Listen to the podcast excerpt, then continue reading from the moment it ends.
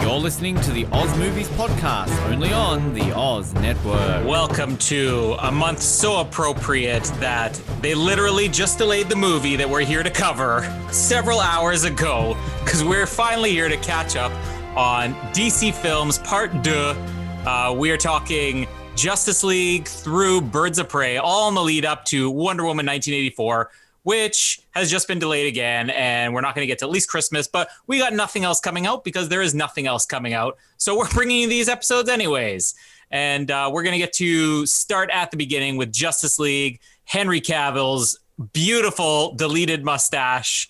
Uh, and all the nonsense, Joss Whedon's abusive behavior, a uh, little bit of the Snyder cut we'll probably touch on here, but uh, a much divisive film, Justice League, that we get to kick it off with here. Hi, Colin. I'm Diana. But that's not right. Great. and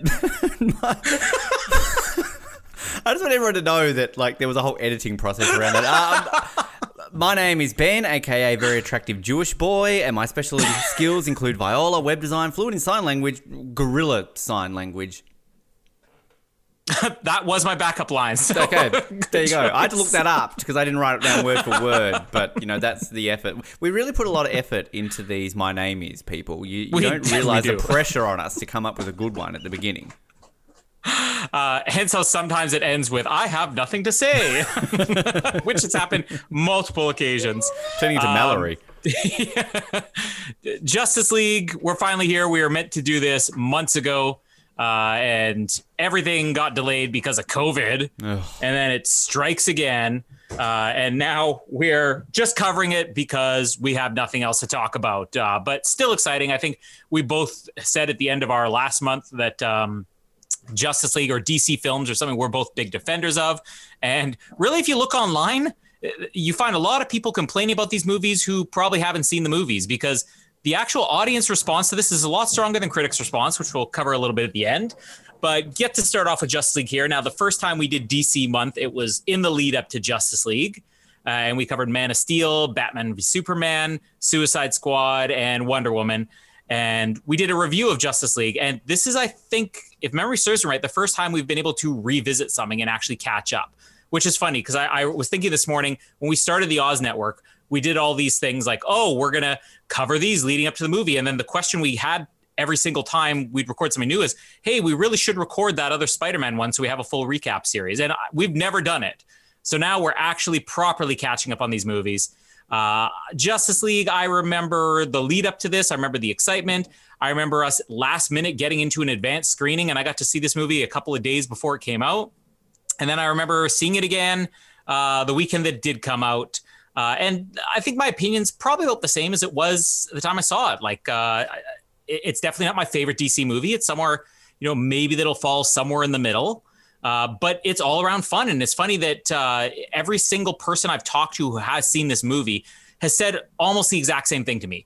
I went in with zero expectations because I heard it was bad and I actually enjoyed it. Uh, and nobody's really over the moon saying this is the greatest movie ever.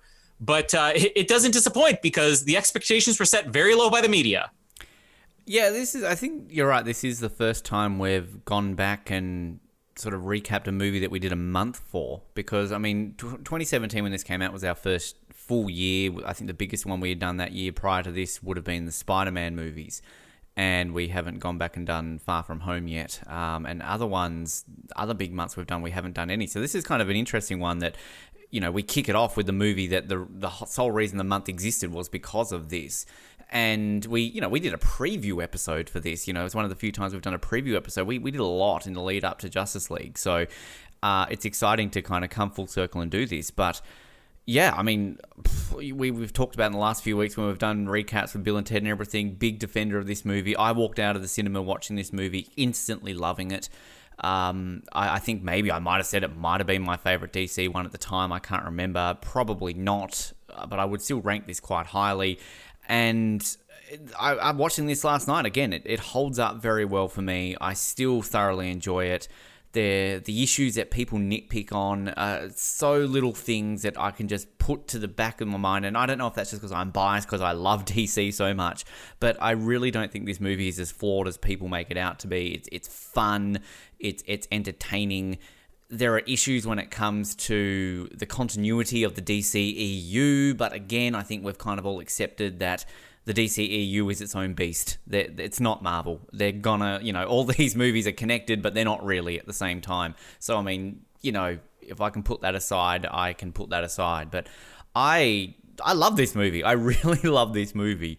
And I'm actually, I wasn't one of these people who was all like, release the Snyder Cut like it's going to be better. Don't get me wrong, I'm excited for the Snyder Cut. I, I'm really looking forward to seeing that when it comes out. And I'm sure we'll do a lot of coverage of that next year. But I'm fine with this movie the way it is. If they had never announced plans for the Snyder Cut, I would be still a satisfied Justice League fan. And I'm looking forward to talking about this today and talking up how great Barry Allen is in The Flash is.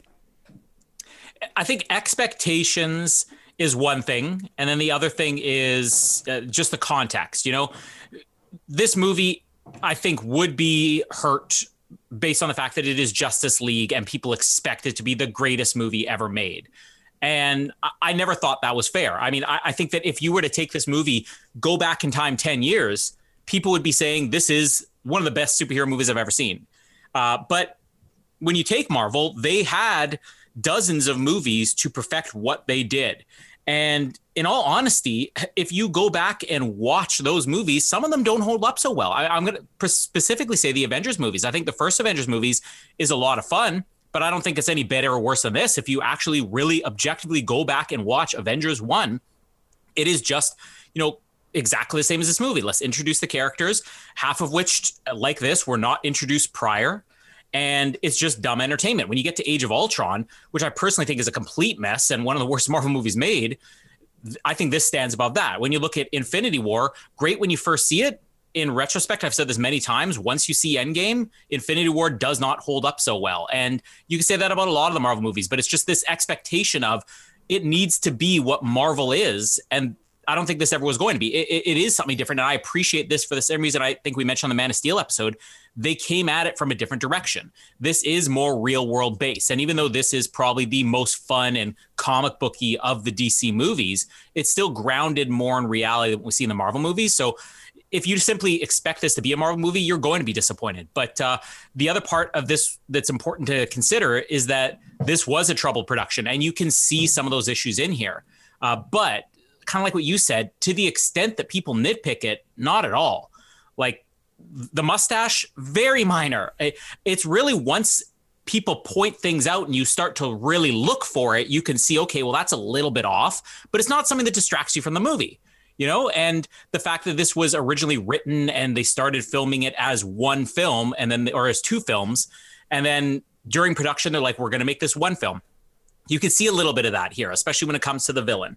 Uh, the change in styles from Zack Snyder to Joss Whedon. You can tell a little bit of that. But when you consider all those things, this movie came out really good considering the troubles that they did have with it. And also, we should just get it right out of the way. The troubled production of this movie had more to do with a real tragedy that was out of anybody's hands. With you know, this wasn't something where Zack Snyder said, "Oh, they want to make all these changes and I can't do this." Uh, he had you know a family tragedy. He had a child that died, and he had to step away from production when they were doing the reshoots. And they brought on somebody with a very different style to take over. And all things considered, I think that they came out of it with a pretty decent movie. Yes, uh, agree. Because yeah, it was meant to be like a two-parter, wasn't it? And you know things when that was re- released and everything. It's interesting you mentioned the mustache. I'm sure we're going to talk a lot about that. I've never, I, I didn't even notice it until I saw the clips later on in the photos, and even then, I'm like, you really can't tell unless you're looking for it. And you know, I remember when Rogue One came out and everybody was sort of going on about, oh, you know, the likeness of Peter Cushing is so great, it's so realistic. I remember seeing that for the first time on the big screen, going, "Well, that looks a bit off. Like that looks a bit weird, yeah, um, and not as great as as people kind of implied." So it, it's kind of it's it's odd to kind of think that this movie is the the, the biggest.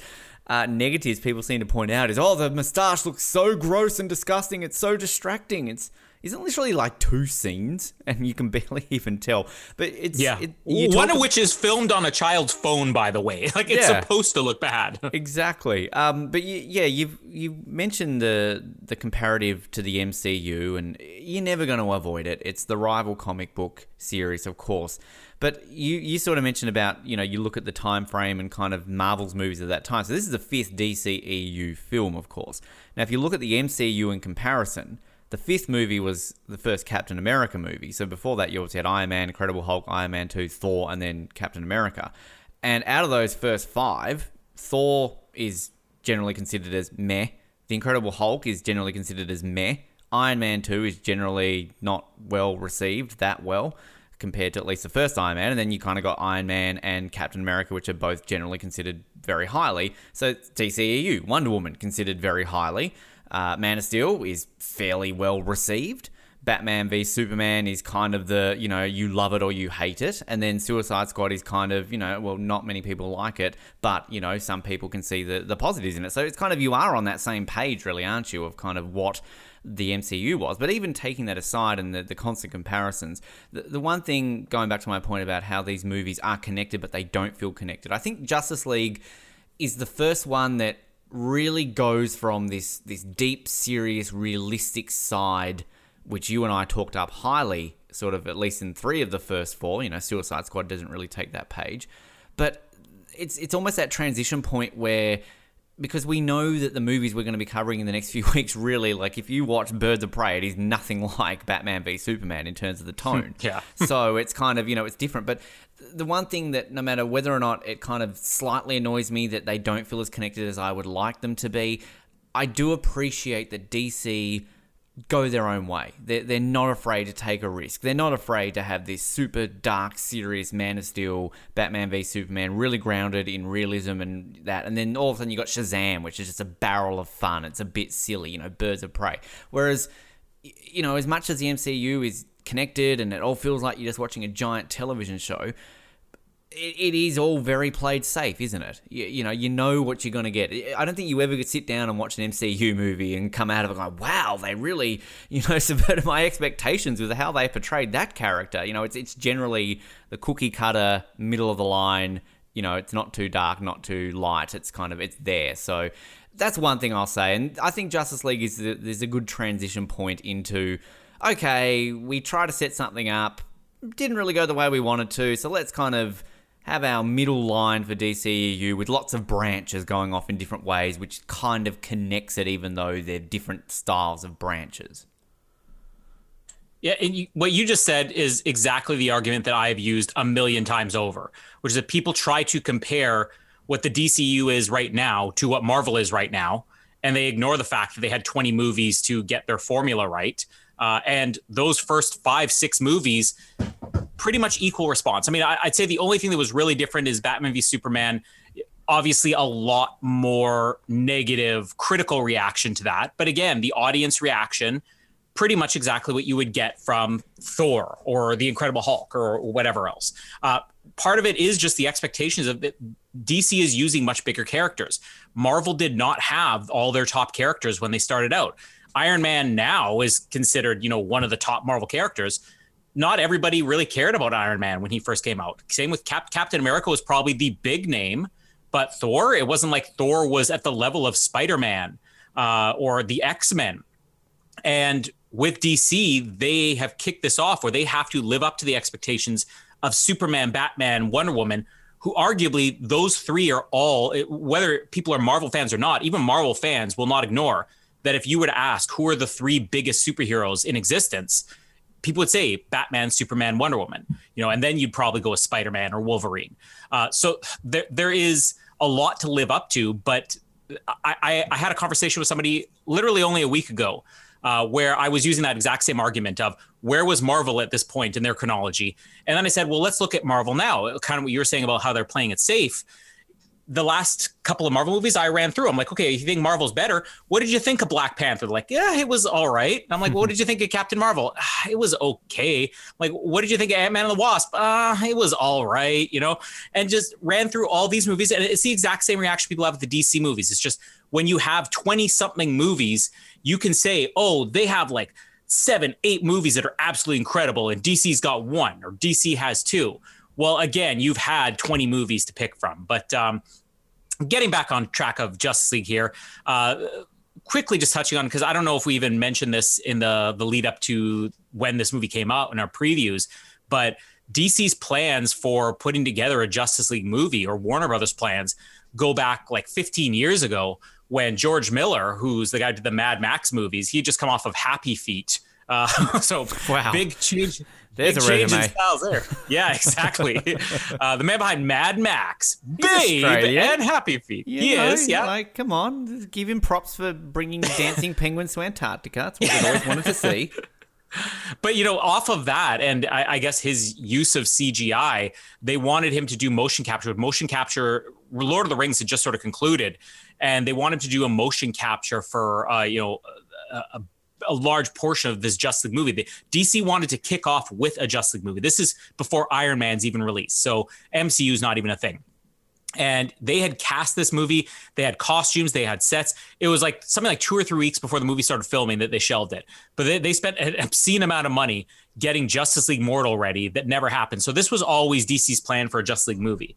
And i don't know at what point they decided they were going to go with okay we're going to do a superman movie then we're going to do superman and batman together then we're going to do wonder woman and then maybe we'll do a little side thing but it's just going to lead we're basically going to fast track Justice League to come out and then introduce all the other characters. Uh, but Zack Snyder must have been signed on from the beginning because he did Batman v Superman and or Man of Steel and that, and it was probably in between those two movies when Justice League was announced. And I'm pretty sure when they were doing Batman v Superman, it'd come out that uh, you know they've cast a Wonder Woman and they've cast an Aquaman and all the other actors. Uh, but the first thing that I remember hearing about Justice League was during the production of Batman v Superman, uh, where people speculated that Zack Snyder was going to be doing the Justice League movie. And I think this was around the time that they, they may have mentioned Jason Momoa's name out, but it's just a fun little story. Uh, there was a wherever they're filming some of the sequences of Batman v Superman, I think it was in Michigan. Uh, there was a morning radio show, not even like you know this massive nationwide, just a local morning radio show that one day was making fun of Aquaman, saying, "Did you hear they're going to be putting Aquaman in the you know uh, Justice League movie when that eventually comes out?" And they were mocking Aquaman, which has just become the cool thing to do. and Zack Snyder himself called into this local show.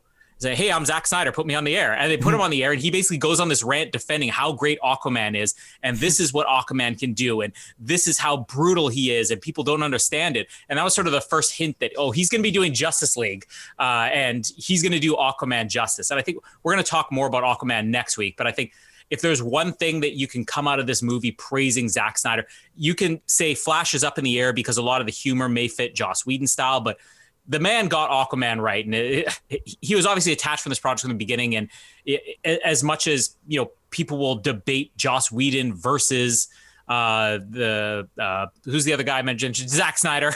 yeah, you know the, the, guy behind guy. this movie, Snyder Cut. You heard, may have heard of him. Release yeah, exactly. Snyder Cut hashtag. but uh, there are large parts of this which Zack Snyder really perfected, and I think if there's one thing I'm excited about for the Snyder Cut is to see how he could evolve and, and what his vision is because he had three movies to get here. And this was obviously his plan, plan from the beginning because he was calling into local radio shows to defend something before it was even public knowledge he was doing the movie.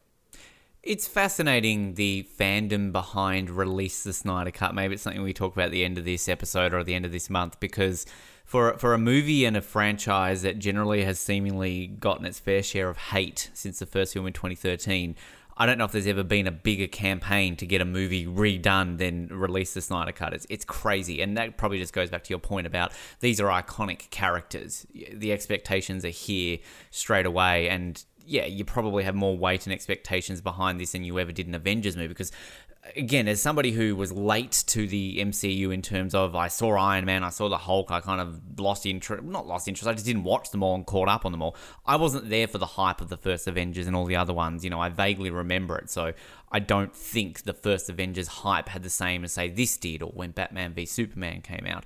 But it's it's interesting actually just reading here. You're talking about. Uh, the Justice League Mortal one. I'm reading here some of the casting choices that were potentially there because apparently at that point you know, Brandon Routh and Chris, uh, Christian Bale were obviously still Superman and Batman, but apparently both weren't approached.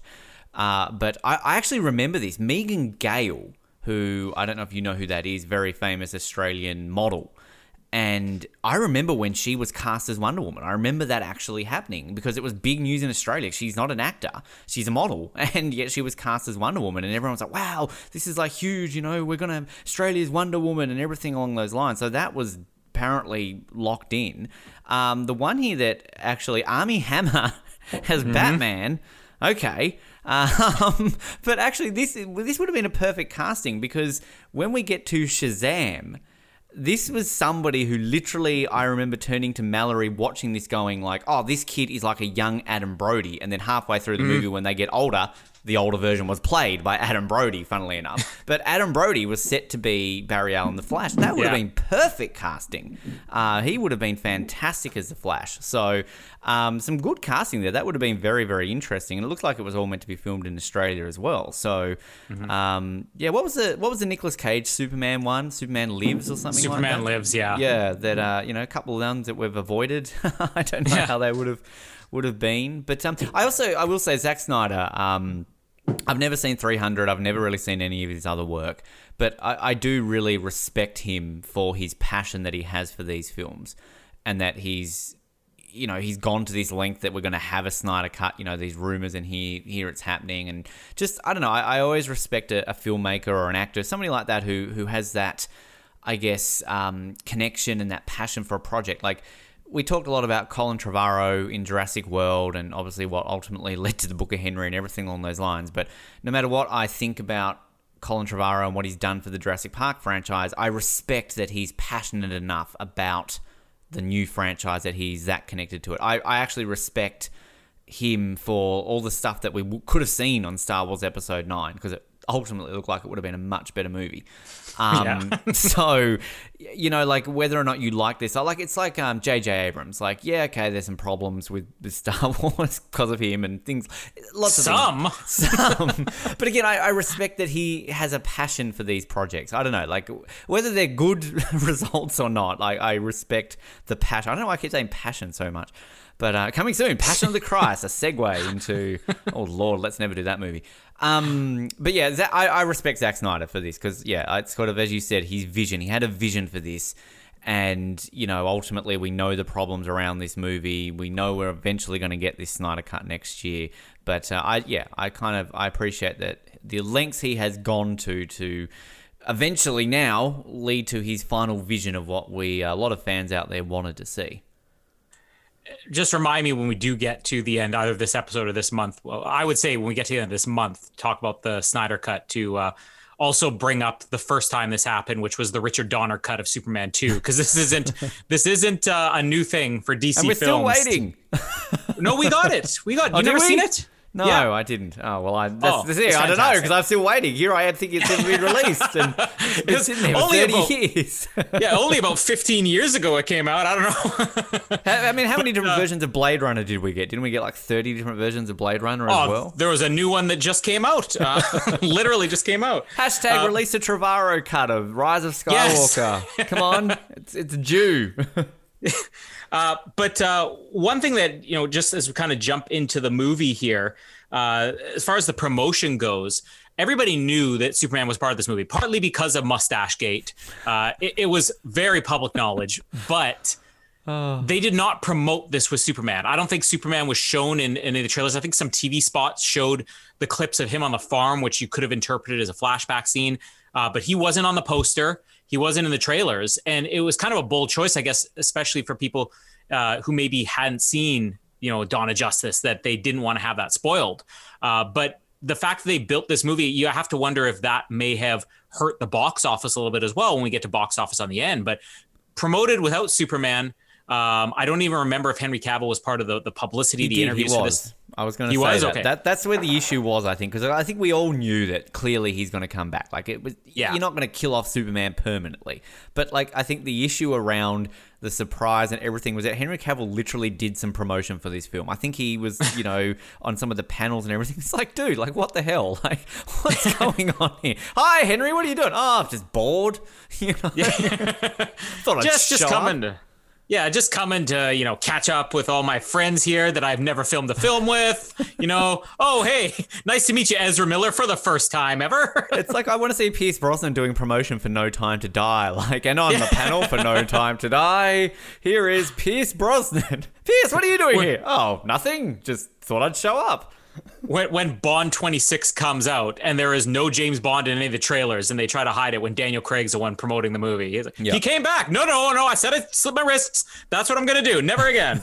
uh, but yeah, like it was an interesting way to promote this movie, uh, which I thought was kind of confusing, but it could have hurt it ultimately. Uh, the other thing was is with Joss Whedon's involvement. I think everybody knew that Joss Whedon came on and took over, and that was the excitement for most people because Age of Ultron, for whatever reason, Age of Ultron, it's it's a forgotten movie, and I don't think it should. I think that's where it's kind of unfair that you have these high expectations for Justice League, and meanwhile you have the sequel to the biggest superhero film ever made, the biggest film ever made, really at that point, Avengers, and nobody holds Age of Ultron against him except Joss Whedon himself. Before that movie came out, was trashing Marvel and trashing Disney, and even saying he wasn't happy with the movie. Uh, but everybody still thought this is the guy who made superhero team up films. This is Mr. Avengers. This is so exciting to have him on there. I don't know whether, if you remember or not, was his involvement as a screenwriter before he came on as a director. I, I think I recall that he came on to do a rewrite of the script, and then it was afterwards where they said he's going to direct these reshoots. Yeah, I think so. I, I think wasn't he brought on when they only made this one movie to kind of tighten it or something like that. I, yeah, that probably was it. Yeah, I don't think because I, I do remember the press around him joining the project, and it wasn't like a he was already involved as a screenwriter. Like I'm pretty sure he was brought in late and then kind mm. of yeah, because I think a lot of the talk was around him coming involved in the script, and going like, oh well, clearly he's going to like bring in some humor to it because that's what Joss Whedon does. Yeah, yeah, but he gets a screen credit here for writer, but not for director. Um, which you know, there's lots of rules which we can talk about uh, when we talk about the the Richard Donner cut that Ben's still waiting on. oh, is it out? Is um, it? Oh, okay. uh, but uh, the the opening scene here, I always thought was really fun, and if this is one of the things that Joss Whedon introduced, little things like this. It, it, it doesn't matter the movie. You could cut it out. It doesn't change it, but it, it brings a decent tone to it it introduces the Superman character that we're eventually going to get to. Because I think we mentioned uh, when we did our review for this movie, at least what I appreciate about this movie is it feels like you had a trilogy of films to give you Superman's origin. You only get Superman at the end of this movie.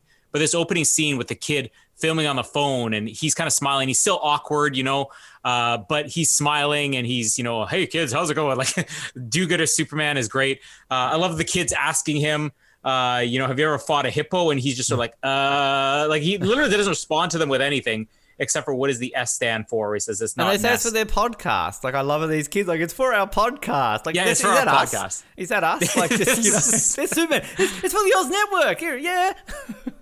we we just paid a couple of kids to go and interview yeah. Superman. That would be us. exactly it, that's what I'm gonna do with my twins one of these days. And can I have an interview for my podcast, Gal Gadot? sure. But it just it does really does prove that uh, anybody and everybody has a podcast these days. So yeah. Yeah, literally. Yeah, yeah. we are not special by no. any means. We were in 2011. now we're just part exactly. of the crowd. Uh, we got rid of Noah. It helped our reputation, but killed our listeners. yeah. Can't handle his racism and oh, I can't get a date. I hate black people. Shut up, Noah. Stop being racist oh. and go get a date. Come on. One of these one of these days he's going to listen to this and lost definitely will never happen again. That's why it's not happening. He's at, we're actually in legal proceedings right now. He's suing us. Uh, so, you know, yeah. We're not meant to mention that on air. Sorry, lawyers. Uh, the opening um, uh, credits that has this everybody knows cover. Oh, was this song, song, used in was it used in Dawn of Justice? I remember no. something like this. There was, there was what a was similar song. I can't remember the song in Dawn of Justice, but uh, no, this is a new song. Um, apparently mm. written by Leonard Cohen as well. Um, but um, was Canadian. the original Leonard? Oh, it is a Leonard Cohen song. Okay, well, that that makes sense. Um, it's originally. look at us knowing Leonard our Cohen, history. Yes, Leonard Cohen wrote it for ABBA. Yes. That's what you were thinking, right? Um, no, very- I love this everybody song. Knows, everybody knows.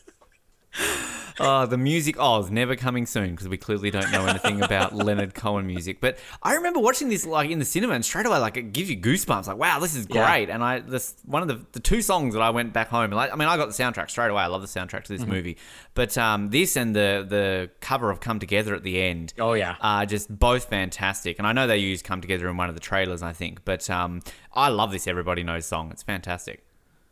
And it, does tie into you know the previous Zack Snyder movies as well. It's just it's it's a different tone, I I think, and that this is something that uh, Suicide Squad got a lot of criticism for trying to be Guardians of the Galaxy with their music, and the Zack Snyder movies do something different. They they do these updates of songs. I I just really like that that opening they use, especially coming right off of you know such a light scene to go into the darkness of well the world's tearing itself apart, which is basically what those opening credits are supposed to be. Uh, we get this burglar on the roof, uh, and this is what I love about Ben Affleck's Batman. It is such a throwback to the old school detective style Batman. I mean, you would not see in the real world today a guy with a, a bag or a pillowcase, you know, he coming out of a house. Ah, this is my catch for the night. Like just this old school burglar, and then Batman just beating him up. Um, this is what Ben Affleck does so well. I'm not the physicality, even just the, way that they present his character, things that have nothing to do with Ben Affleck. Uh, and he basically dangles this guy off of the roof, uh, and he says, uh, you know, fear they can smell it. Uh, then we see our introduction to the parademons, which are the minions of Darkseid, who did not end up being part of this movie, but uh, from what we saw in the trailers, will be in the Snyder Cut. Uh, and the parademons, I think we saw them in the fl- or the flash forward, I guess you could say, in Batman v Superman. Uh, but uh, they're gonna be a big part of this movie. I love that they can smell fear. Uh, that's your superpower. I smell fear. Yes, that that's great. You know, what best best superpower ever. yeah, I smell fear. I talk to fish. Got me beat. um, but it, it's a it's a good fight scene opening, and, and this is the first time I think in the Zack Snyder verse that we had this sci-fi element to it, and I don't think he loses that that tone. I think that was the big concern with the Avengers, not to keep bringing up the Avengers in the MCU, but the big concern, the reason Jon Favreau wanted nothing to do with the Avengers movie because originally they wanted him to do Iron Man and do the Avengers, and for a while it was de- debated, and he said, "No, I'm not going to do it because I don't understand how you can go from my gritty real world Iron Man to a god with a hammer and have those things work together." Uh, but give Zack Snyder credit for one thing. I mean, he finds a way to bring the sci-fi element, element in, and it doesn't feel out of place. Uh, Batman has a quick fight with the parademon. Uh, it, it eventually explodes itself uh, on the wall, leaving a blood pattern. I don't understand how this works. That it leaves a blood stain of the mother boxes, but okay. Um, Very very smart those parademons when they die. yeah, Yeah. yeah. You know, it's it's basically taking a cyanide pill right here, but it's leaving the ultimate clue that it's trying. Tell me, tell me, what are you after? Nothing, nothing. Takes a cyanide pill, leaves a blood stain of exactly what would have been the answer to the question. You could have lived and told them. Um, I am bothered by the looseness in which they use each other's names in this movie because you got this criminal here that's still listening and he's even asking batman what was that thing and he was a parademon you know whatever and he's like alfred alfred alfred are you there alfred pennyworth are you there he's just giving the names away here Wait, Alfred, Um, you mean the personal butler to Bruce Wayne? Wait, Wait a second. Are you Bruce Wayne? no, I'm Batman. or what if he's like that means alfred is robin i got it Wait, didn't isn't Alicia Silverstone his like ne- niece? Wait a minute. Where is she? chill Let's connect these movies well, I think they are weirdly connected. There's a throwaway line about wind up penguins. Does that mean this movie's in the same Yeah. universe as Well- Batman Returns? I mean, when we get to Flashpoint, we already know Michael Keaton and Ben Affleck going to be in the same movie. You know, Yeah. we can tie them all together. Exactly. Um, well, Ezra, Ezra Miller was in the Flash TV series, right? So Yeah. you know, yep. Yeah, everything's connected. Yeah. Uh, but uh, getting into Wonder Woman here, uh, we have again another throwback thing with the, these terrorists that are seasoned. This is like straight out of Superman, you know.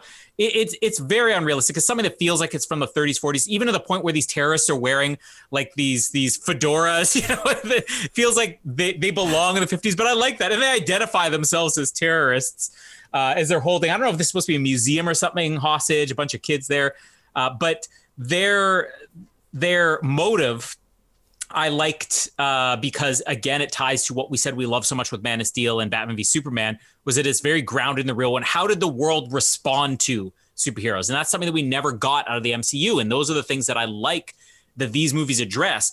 What would the world do if this actually happened? Not what does your fantasy world do? And they're basically saying, you know, it's all because of the aliens. You know, we're we're doing this to if we wipe out mankind, then the aliens will leave us alone. Now, how that makes sense, I don't know, but it, it does. It leads to Wonder Woman, so we're okay with it. Uh, but they basically say, we are terrorists. We're going to kill them. We're going to blow up four city blocks, and then all the aliens will leave Earth alone. These aliens are literally watching this go, whoa, whoa, whoa, whoa, not four city yeah, blocks. Exactly. Three would have been Hold okay. On. Four. Whoa, nah, we're done. We're out. Yeah, Sorry. Darkseid's like, listen, I drew up the plans and we only were able to deal with 3.75 city blocks. They blew up four. It's not even possible to beat these humans. Like, like, like literally, Zod could take over the world's communications and literally yeah. talk to everyone on the planet and control like everything. Yet four city block? No, no, no, we're done. Yeah, Those exactly. humans are crazy. We're out of here. What if Amanda Waller just flew in and bombed four city blocks, and all of a sudden General Zod's like, "Let's get out of here, guys." I, I, mean, in all fairness, I think Superman and Zod destroyed more than four city blocks in Man of Steel. So, I think in one shot they destroyed four city blocks. Save but Martha, but not the city blocks. Why did you say that name? Because the city blocks are gonna get destroyed we're not saying there's not silliness in these movies. There's silliness in all, though. but still, I like the motive of this is a world where, because this is what we're living in. People who are so paranoid that they ask you to wear a mask in public, where they think that the government is seizing control because they're making us wear masks. No way. Four city blocks are out, just like that. You want me to wear a mask? I'm taking out 17th Street through 21st Street right now. No mask. And this is London. We know how vital the city blocks in London are. I mean, if this was in Winnipeg, oh no, you that's shut fine. down. You take out four city blocks in London, you shut down Winnipeg in the process. Like that's how powerful those four city blocks are. it's interconnected. It's the city block ECU or whatever you call it. Uh, the CBEU, City Block Extended Universe. Why do we do these? Uh, oh, anyways, God. Wonder Woman comes in to save the day. Now, there are a lot of people who are critical of the reportrayals of these characters, critical of Wonder Woman in this. You're not going to get what you got out of a Wonder Woman solo film. So I don't get the criticism of, oh, you know, she's just, uh, you know, eye candy who's a super. No, like she, especially when we get to the end, I'm going to point out how much stronger Wonder Woman is in this movie than people give her credit for. Uh, but she comes in, and I mean, let's remember, this is Zack Snyder's creation. It was when Batman v Superman finished even the people who were negative on the movie said, wow, they really got Wonder Woman right. So uh, he knows the character. And we get that theme music that uh, doesn't really play into much of the Wonder Woman movie. That I love the the original yeah. Wonder Woman theme. Uh, anyways, so uh, Wonder Woman is pretty much uh, quickly introduced here, but going to come back because Aquaman is next, hmm. uh, and his introduction also has kind of confused me because I don't know what they're going for in the scene. So Batman is trekked all the way to Iceland uh, in his big heavy coat, and you have Jason Momoa there in his big heavy coat for no reason, which they bring up later on and never explain why was he wearing a coat, uh, other than I guess hide his identity. And, and he's abs. questioning his abs are that and his heavy, abs, you know, and he's yeah, tattooed. His, goes, oh, what a man beast he is. well, let, let's be honest. This was the big reveal. I mean, it's exactly like the Henry Cavill coming out of the fire in Man of Steel.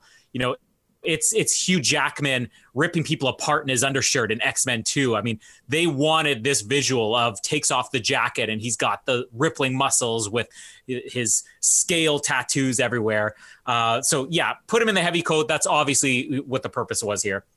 But it is kind of weird that Batman is questioning this village, and there are parts of the scene where you feel like he's supposed to know who Aquaman is, and then the other parts where it's like he's actually wondering which one of you is Aquaman.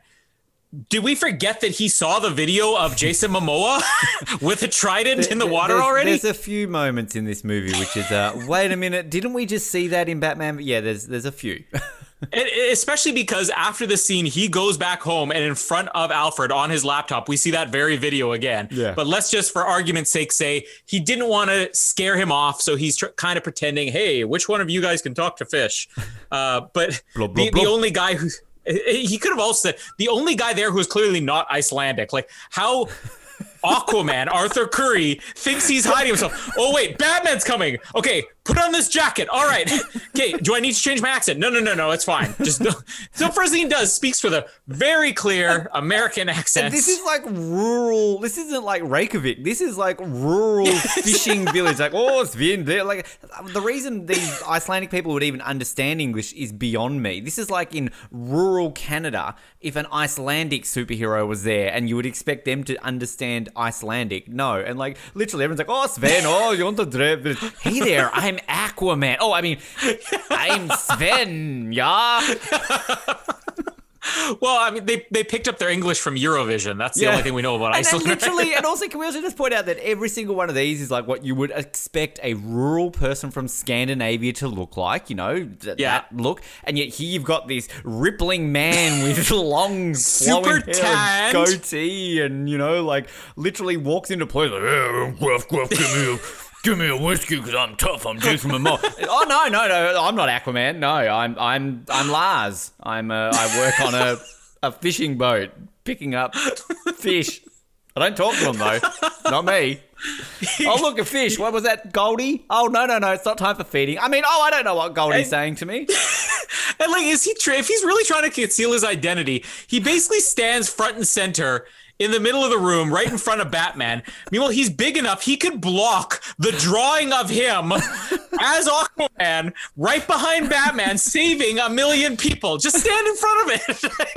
And, and also, can we also put out how does Aquaman know that he's Batman? Because he's like dress like a bat. I dig it. Or like like Bruce Wayne just publicly like is he on public service ads? Hi, I'm Bruce Wayne. Not Batman though. Lol. Well, uh, that's a good point because, like, in the very next scene, this is another one of the things where they're loosely talking about. it. let's just say again, for argument's sake, that it's in between when he realizes this is Aquaman, and then the next scene where they're walking outside, where he says, "Oh, so you dress like a bat." Maybe in between those two scenes, he said, "Listen, I want you to trust me, so I'm going to trust you." I'm Batman. He goes, Oh, you're okay, you're Batman. They keep walking. He's like, So you're just like a bat, like a Batman, huh, Batman? Meanwhile, these villagers who already apparently speak English because they watch Eurovision are listening in on this conversation. Like his identity is gone now.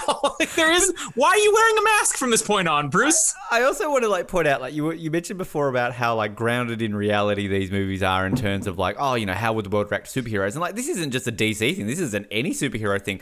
Like, can we have a movie where people legitimately question like, dress like a bat? Hence the Batman. Gee, you didn't think about that much, right? Oh, well, what about you? You're a water person. You're in the aqua. Aquaman. like, oh, you've got superpowers. What are you? Superman. Like, put some thought into it. Like at least the Flash is a bit like you know he's not super fast man like he's, he's Flash like that's kind of cool like I want there to be a joke like this bantering why'd you call yourself Batman hang around with bats why'd you call yourself Aquaman you talk to fish why aren't you fish man well, and the Flash does not have a name yet. They say you are the Aquaman. You're like, oh, this is Wonder Woman.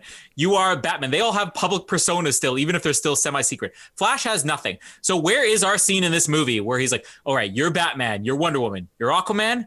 Uh, I want to be good-looking Jewish boy man. I, I just also want to point out that as is the case of this movie we all forgot about Cyborg so there you go yeah, exactly. and I like But this- Cyborg I want to defend Oh, I- I- Cyborg I, really like Cyborg, especially on this rewatch here. But like, Yeah. uh, yeah we're just adding to um, what's his name's uh, lawsuits here. The Oz Network will now be implicated in abuse of uh, um, what is his name? What Ray Fisher? Edit that out, otherwise he's gonna sue me, please. Uh, Oh god, I thought you were talking about like Zack Snyder again or something like that. No, you know? no. Who is that man? who is he? Who is he? um, anyway, so Aquaman, we also get the big reveal here of the shirtless scene, which the one thing I say I really like is the way they incorporate his costume into the tattoos, which is very clever uh, because it basically is the Aquaman costume from the comic books. We get to see him in the battle armor once in this movie. We get to see him at the end of Aquaman in the battle armor, but to actually get th- that weird orangish, you know, scale look of the comic books, great. And Jason Momoa, I'll just quickly talk about him here before we get onto the Flash's scene. Um, perfect casting. This is one of these things where he was announced, and it should have been the way that people responded to let's say Gal Gadot. When Gal Gadot was mentioned, nobody had seen Gal Gadot in anything. They looked at her, literally, they looked at her and said her boobs are too small to be Wonder Woman. And there was all this hate towards Gal Gadot. And then people looked at her filmography and said, she's been in a Fast and Furious movie. She can't be Wonder Woman. There was no backlash at all for Jason Momoa. I mean, and he comes from a cheesy sci fi Stargate spinoff uh, had done like one Baywatch. movie with Sylvester Stallone, Baywatch. he was in one of the Baywatches. Was he? Oh, yeah, that's right. He was. Yeah, Hawaii one or something. He was definitely in a Baywatch. Yeah, Baywatch and Stargate. Yeah, and he did like one Sylvester Stallone movie, and then he did Conan the Barbarian. Like, there is no reason for anybody to love him other than he was in Game of Thrones, which, by the way, amazing in Game of Thrones, despite not speaking a word of English. It was all Icelandic, I think. But uh, uh so you could keep the accent there. He ran out of Icelandic yeah. for Justice League, clearly, didn't he? but like, you think that there would be hate for this B grade actor coming into, you know, Justice League, especially when you look absolutely nothing like the character. Your persona is absolutely nothing like the character of Aquaman. And when he was announced, everybody was like, that is brilliant. I don't know why, because he looks nothing like him, he sounds nothing like him, he acts nothing like him, but that's brilliant. And they nailed it. Like they made Aquaman cool by casting Jason Momoa. And there are ways that he actually ties into the comic the comic books we'll talk about Aquaman in a little bit, but you know, Jason Momoa, great casting for him. Uh, and then finally, we get introduced to uh, Ezra Miller. I, I, I, said finally, as if we don't have Cyborg in this movie. Come on, we got to get Cyborg too. All right, I'm going to intentionally leave off Cyborg for the next segment just because of this. Well, uh, according to our lawyers, we have to. So, I mean, that's that's right. Yeah. just received a note. You cannot mention Cyborg in this film until court proceedings against Joss Whedon take place. And uh, seriously, but, but, hashtag I stand with Ray Fisher. There we go. I do, I do, I, I, I do, and I don't. We'll talk about it a little bit. I don't want to. I like Joss Whedon, but Ray Fisher's yeah. Cyborg. He kicked Joss yeah, Whedon's exactly. ass. Joss Whedon created Buffy, which I mean, I don't know. Buffy versus Cyborg. There's an interesting. I'd watch it. Uh, okay. Uh- don't that you're a Buffy fan, but just you know. No. uh, but uh, the Flash introduction here. I mean, the real star of this movie, I think everybody will say is Ezra Miller. Jason Momoa, great, yeah. You know, every all the returning actors, great, but like Ezra Miller, mm. he is this movie, and everybody who hated this movie said, "I can't wait to see a Flash solo film." So it's great whenever a DC movie. It's kind of like you said at the beginning. Whenever a DC movie comes out, everybody has nothing bad to say about it, even though they can't say anything bad about it and they really have nothing but good things to say. You know, oh, I love the Flash. Oh, I love Aquaman. Uh, but his introduction here is he's visiting his dad in prison, played by Billy Crudup. Great uh, little casting here. Uh, and this introduction where the guy is basically telling him to hurry up, so he turns around and you see literally a tiny flash of light. And the next thing you know, he's drawn like you know goofy glasses and mustache on this guy. Like, no, no problem. And then when the, the guard, by the way, I don't know if you recognize the guard at all. Uh, no, I didn't. Okay, well, I am gonna blow your mind here. Uh-oh. Uh, so the the guard who lets Barry Allen in and who also points out that this guy has the face drawn on him is Marc McClure, uh, who is known for brother.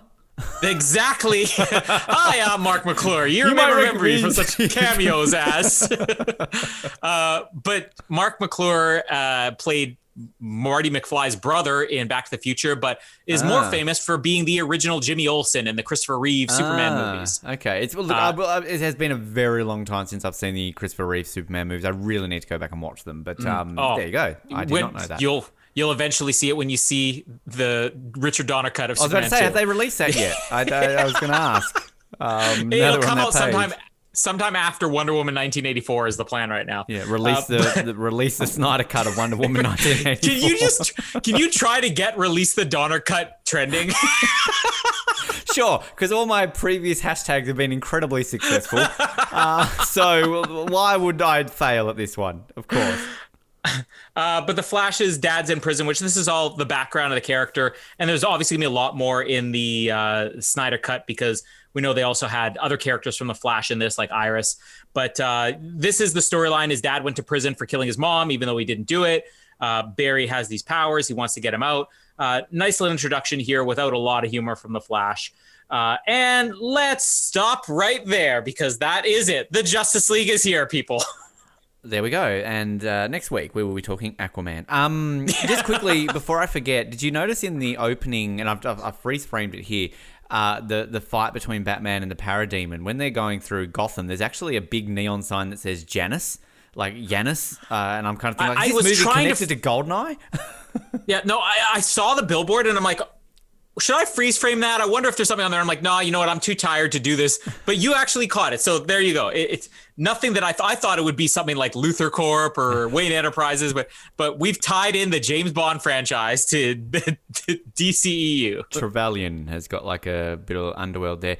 Um, yeah, I, I love this little opening bit with Superman on the on the camera and just like I just don't get the hate with this scene because it all looks so disturbing because of the moustache. Like it doesn't. It really doesn't. I don't understand why people are so critical of this one scene because this is the one that they bring up. This is the one that they always show.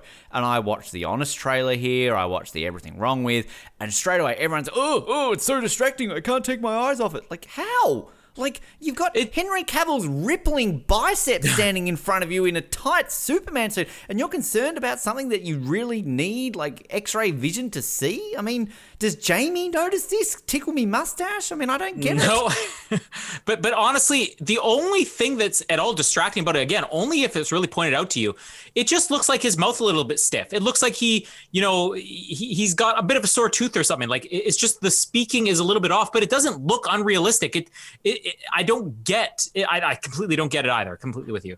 And can we just point out again, go back and listen to our Mission Impossible recaps and everything a couple of years ago when we said like that moustache in Mission Impossible must be the greatest moustache ever made. Again, we still don't understand that why he couldn't just wear a fake moustache in Mission Impossible. Like I feel that they did the long way around this, but like it's like if I decided to go visit Colin in Winnipeg rather than either just driving directly or flying directly, I went via Toronto because that would make sense. Um, I, I don't know, but this is what they decided to do. There's like you mentioned before about some of the things that they forget about in Batman v Superman and that, and kind of just go a different direction. It is kind of interesting, and I feel like you can explain it away though that you know, the world hated Superman. They were scared of Superman in sort of Man v uh, Man of Steel and Batman v Superman. And now all of a sudden in this movie in the opening, it's kind of like, oh, we miss him. And I, I've seen a lot of people critis- critical of that, like, oh, you know, they just forgot that they hated him, and now all of a sudden they miss him. Well, I think this happens, doesn't it? Like, I mean, you think about um, this is a very weird tangent, but bear with me. Michael Jackson, like, the world loved Michael Jackson, right? But towards the end of Michael Jackson's life, a lot of people were probably more on the negative side with the allegations and things like that that happened with him and his appearance, all that kind of stuff. But when he died, there was a, a- massive outpouring of, of grief and, and emotion about his death. So I could imagine Well- that Superman, like everyone was like, oh, they're, they're unknown. Like, who is this guy, an alien? Of course, again, going back to that grounded realism, like, think about real world. If an alien was it on the planet who had the amount of powers that Superman does, we're gonna be a bit skeptical. Again, Colin pointed out. We think the government is tracking our face masks. That is the type of world we live in. So, yes, we're going to be skeptical of a man who is super, Superman, and could potentially destroy us, but is actually trying to save us. So, I kind of think that you can defend that all of a sudden where the world is mourning because all of a sudden, like, it's that famous saying, you don't know what you've got until it's gone, right? Well, And- yeah, like along those lines, you know, it's it's been a while since we brought up 9/11, so let's just do it. Oh, Um, there you go. how- It's convenient this week. We'll just say we're recording this the You know, day how after, of- so it's appropriate. How many of the police officers who died when the World Trade Center collapsed, how many of the passengers on Flight 93 were people in love with before 9 11? They made a sacrifice and then the world loved them. That's what Superman was. I, I didn't see a United 93 being made before 9 11. So, Yeah. you know, passenger in seat 26E, uh, you owe a thank you to Al Qaeda. You're now famous. So, I wouldn't have phrased it like that, but okay. probably not. Moving on. Um, uh, respects with all the family that died 19 years ago. Um, but so yes, this, I, I, like this kind of little scene on the phone. It's kind of it's fun, and again, it adds that real realism to it. I will say we lose kind of that a little bit later on. Like one thing that does really annoy me in this movie is when Superman returns. Great movie, by the way. Um, that like we have no world reaction, and maybe we will in the Snyder Cut. Maybe a lot of it was cut, but like I feel like we need to have like a breaking news: Superman's back. You know what I mean? So it's kind of it's he just shows up, and then it's like cool, he's back. We all knew he was going to come back. Um, I love the rooftop stuff, like Batman. I'm, I'm completely with you there. Ben Affleck, you know, big defender of him. The the one thing though that is is very like I forgot the over reliance of kind of Alfred as almost like Q in his ear, like sort of as, as somebody back at base. Like Yeah. this is, I guess, the most we ever get of that, isn't it, with a Batman? And I actually like it. I it, it makes sense because you know the throwaway joke and the the line in this movie, which is one of the best lines in the movie, is like, "What's your superpower again? I'm rich." Um, like I love that. Like, but like this is the thing with Batman is that he doesn't have any superpowers and he's arguably the most popular superhero in the world. I would say that if you were to do a poll of the world right now, Batman would probably be the most popular superhero in the world. But he's got that, you know, aura about him and kind of a lot of that is just he's a regular guy who relies on gadgets, which you know, I personally prefer Superman because I like the fact that he has powers, whereas Batman doesn't. But Batman's a solid number two for me. But like, I think kind of if you've got that money, you've got that technology, you would have someone in your ear kind of helping you a little bit and kind of guiding you. And that's what I like about Alfred in, in these movies. And I like Jeremy Irons as well. Good on you, Jeremy Irons. You should have been in the Lion King remake and been Scar again because that's who you are. Um, but like another criticism this movie has is, of course, because we didn't have solo movies for like Flash and Cyborg and and all that to kind of really introduce them. But I kind of think you you get away with it a little bit when we meet them. Um, it would have been good to have a bit more background and somebody like me who doesn't read and doesn't read the comics who doesn't know a lot about these characters as maybe a lot of people would. But i mean i think we kind of get enough and i'm, I'm assuming in the snyder cut we're going to get a lot more as you mentioned um, yeah, the Wonder Woman thing's great. Uh, I, I love kind of just everything about that opening sequence. Uh, another criticism this movie gets is a lot of you sort of mentioned about how the the characters are a little bit different in this movie. To say like Wonder Woman is portrayed differently. A lot of people claim there's a lot more upskirt shots and she's kind of sexualized a little bit more in this movie. There's like two scenes. Like there's this scene when she's holding up the guy by the lasso of truth. You kind of see up her skirt and like it's not something I think you even recognize unless you're looking for it. It's not like a completely obvious because she's wearing dark clothing, so it's like it's. Mm-hmm. I mean, I didn't even notice it, and I'm a perv. Like, come on, I'm I'm more checking out what I'm about to say. Is that there are more shirtless, over the top.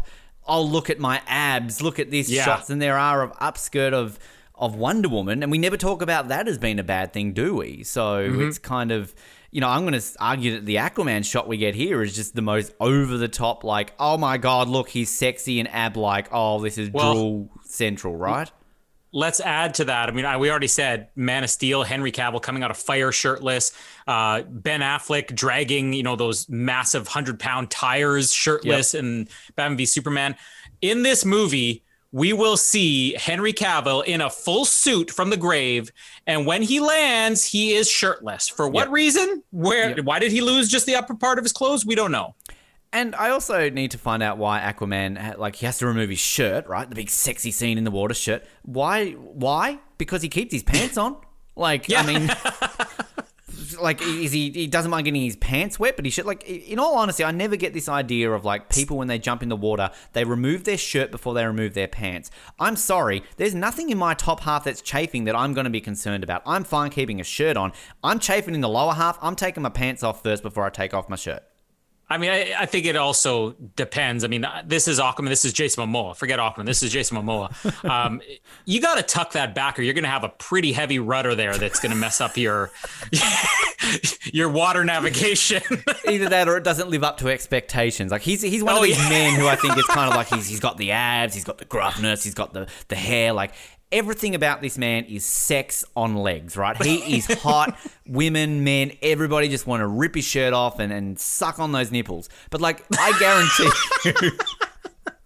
I guarantee you that if you took the pants off, it's not matching what's up above. Like that's I'm saying. Like I'm saying, Jason Momoa probably has a little dick. Just, just. I, now we've been sued by Jason Momoa Hey, and hey, Ray Fisher. we're waiting for Tom Cruise to sue us still. Tom Cruise, you big hunk of gay man, sue us. Actually, on that note, true story. I moved into an apartment complex. We've got our Wi-Fi set up, and of course, when you connect to your Wi-Fi, there's other Wi-Fi around the building. Okay, there is legitimately a Wi-Fi in one of the apartments nearby me that is called Tom Cruise Fudge Packer. True story. what? It is legitimately called Tom Cruise Fudge Packer. so I'm saying it now. The people in my building know he's gay. Tom Cruise, your gay mate, sue us. Okay? And Jason Momoa, you got a little dick, sue us. Okay. Uh, anything else? Ben Affleck. Um, no, no, I like Ben Affleck. I don't want him to. Uh, they're too nice. Henry Cavill, nah. Don't, I don't want them to sue us. Uh, I mean, I like Tom Cruise, Jason Momoa, sure, but you know, know- the publicity it would bring far outweighs me being friends with Tom Cruise. So, yeah, no. I, I'd be okay with Gal Gadot suing me. Ah, sure. Uh, but I, I, I feel like uh, you come up with something about Gal Gadot. She's got a little dick too, sure. Um, exactly. Gal Gadot, you have a, a- no, what's the opposite of enormous? A, a Little? ridiculously tiny dong. yes. Your dong is so small. It really You are no is. Joan Allen. You are not well endowed. Henry Cavill and Ben Affleck have big dicks, though. We know that. yes. So well, we know. that's And that's, Joss Whedon is a big dick. yes. Hashtag I stand with Ray Fisher. Uh, The one thing, um, like again, I, I've not read the comics. I, I, I know the sort of the, the humor behind Aquaman, and you know he's the one that everyone bags out. And I've seen the pictures of him. What is he like? Green with orange on a seahorse. Um, I don't understand where that turns into Jason Momoa, but like it is legitimately like they've gone the absolute like complete opposite. They've they've sat down in like a, a production meeting. Going, how can we make people like Aquaman?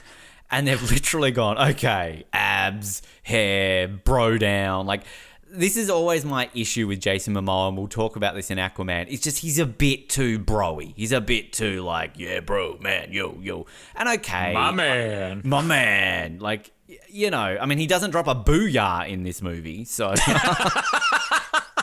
we'll get to the booyah in this movie, but eh, there's just something about it like and maybe it's just me i i don't like the bros i'm not i'm not down with the bros colin um but it just it Tom gets Cruise a, is. it- tom a little bit too much you wouldn't get with jason momoa though because jason momoa's got a little dick Uh, oh god um but yes he's a bit too broy that's my point um I, I love the introduction of the Flash. I love guy, that guy, but like that guy's such a douche behind him. Like you gotta hurry up. Like he's literally been there for two seconds, and I, lo- I love this guard who basically is like, you know, oh, what are you wearing them for to make you look smarter or something Yeah. like that. Oh, it's funny, but um, no, I, I love the introduction bit here. Uh, and Cyborg, uh, uh, am I jumping ahead to the Cyborg? Or did you? I have not. before? We we are not allowed to talk about Cyborg yet. Sorry, Um, there is no cyborg in this movie. we have to wait to the Snyder cut. Um, but you know, again, like as I said, it's sort of yeah, I can see the complaints about you know it would have been a lot better to have a background film, but like again at the same time, like if you watch the Avengers for the very first time, d- does having seen Iron Man and Thor really add to that experience? Like you can kind of watch the Avengers and not know it, if you know what I mean. Like- Hawkeye.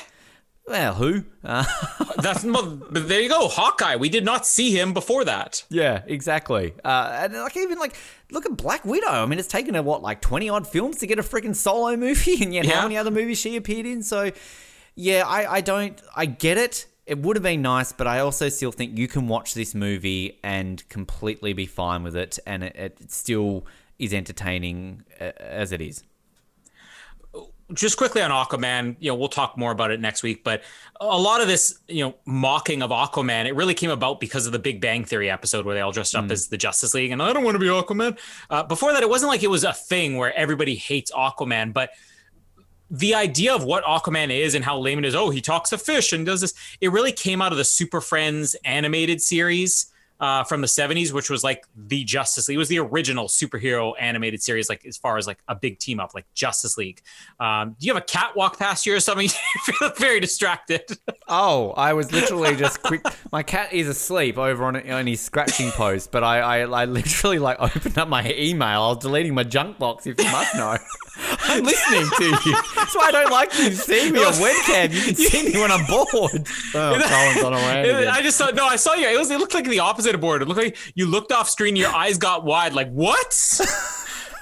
But it was, I an email. read. I didn't You have been junk mail. sued. You have been sued by Jason Momoa. Here are your It, it was like enhance your penis size, and I'm like, oh, forward to Jason Momoa. Uh, Anyways, um, but the Aquaman hate, I mean, nobody really read Aquaman comics. He wasn't unpopular. He was always popular. He was always a member of the Justice League, but People's Association was nowadays because of that Big Bang, Bang Theory episode, which was the Aquaman they based it on, based on the Super Friends animated series, in which case they got a lot of characters wrong on the Super Friends. You can't do much on a kid's show. You can't have him wielding a trident. So what do you do? You have him swimming with fish and you have him manipulating water it looks lame, but I remember even as a kid reading some Aquaman comics and it was cool. And when Zack Snyder called into that radio show and went on this rant about how great Aquaman was, he nailed it. The comics, even a few years before this movie came out, incorporated that hatred of Aquaman into the comics where people would say like, "Oh, it's the guy who could just talk to fish. Nobody likes Aquaman." He's like, "Ha ha ha! ha nobody likes Aquaman." Huh? He just punches him in the face. I mean, uh, they they actually use this even in the comics. A lot of this attitude, definitely not the bro stuff, but the attitude. Although I will say, Smallville, if you, if you think that they overdid it with the bro stuff here. Watch Smallville's depiction of Aquaman. It is painful. I can't remember Um, that. So it's been a long time since I would have seen that. I will say though too. Um, I mean, Aquaman got the last laugh. It's the highest grossing DCEU movie, right? So I mean, clearly uh, the Big Bang Theory was wrong. I mean, it, it blows away the majority of Marvel movies. That's how big it was. But Yeah. uh, I mean, yeah, let's credit a lot of that to Jason Momoa. So as different as he is, he brings a lot to the and. I will say, I will say just quickly, sorry, like yeah, the bro down thing, it, it, no, but I, I like Jason Momoa. He's he's I, I really wasn't familiar with him beforehand. I you know never seen Baywatch. I'd, I'd never seen uh, Game of Thrones. Still haven't. Stargate. Star. Uh, yeah, no, I don't think I'd seen that one. But like it's. It, I, I he's again one of these people who outside of this role he actually seems like a genuinely nice human being and he Oh, seems yeah. fun and he just again I, I respect somebody like that a lot. So I, I have n- absolutely nothing against Jason Momoa. I like him. It's just yeah the, the bro down does annoy me slightly yeah, you know, and if you're gonna be that douche broy, you better have a big dick to back it up, and we know he doesn't. fucking oath Jason like seriously like you know just just tone it down that's why we know you've got a little dick all right there's a level Yeah, you're broness. overcompensating. Yeah, you're overcompensating the bro. All right, like c- tone down the bro. Simple. Now, now, trust me, if anybody knows, Ben knows. I, okay? I have got the right So level of the- bro. Okay, you keep the right Well- level up, and no one suspects anything different. I, I, w- I was thinking you were the authority on overcompensating, but okay, you took it the other way. Overcompensating the littleness, Colin. you know, Uh, you know what? If we can get Jason Momoa on the show, we will give away one free Patreon subscription for our episode where we compare our dick sizes with Jason Momoa. Jason Momoa, if you want to come, be a Zack Snyder. Zack Snyder calls into radio shows to defend you. We need you to call into our podcast. Make an appearance where we will discuss our penis sizes. and, and, and as an added benefit, uh, we will release Oz Network Uncut, a Zoom call where we. That's uh, why we're doing video. Actually, see who is uncut. So it will be the uncut, That's right. uncut. That you good. will see you will see why Ben's eyes got really wide off camera as, as I whipped it out on my side of the webcam. I, I never, Whoa. I never knew why Jamie was with you until now. So, Colin doesn't have a little dick. There it is. The- yep. on the flip side of that, when you watch these movies with Jamie, you realize why I don't have a big You, I just set you up to like forever live. That I just said you have a big dick, and then you just went the opposite direction. Colin, come on. This is all for through, Patreon. set up. Oh god. Is it real or is it a story? new T-shirt? Only on Colin's got a big dick. but Jason Momoa Please doesn't. get this is this is one of those moments we need Jamie to be in the background and just laugh or something like that. Go like, ha! no, he doesn't.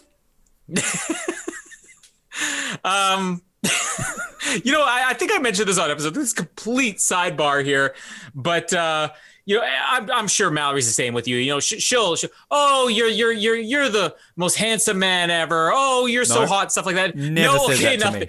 All right, so, you know, in the time we've been together, every single post that she has posted, I've had to say like, "Hey, you should post something." I don't think she's ever willingly posted saying that I'm anything. Like, "Hey, Mallory, do you think I'm attractive?" Yes, post it on social media.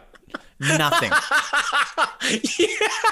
I get You more from her from Jason Momoa than I do from me. So You had to offer marriage to a woman to get her to post something positive of you on Yeah. social media. Yep. Yep. True story. Yep. Okay, well, in other people's worlds, their wives or fiancés or whatever will constantly compliment them. And it makes you feel good when she's like, oh, you know, at one time I remember this.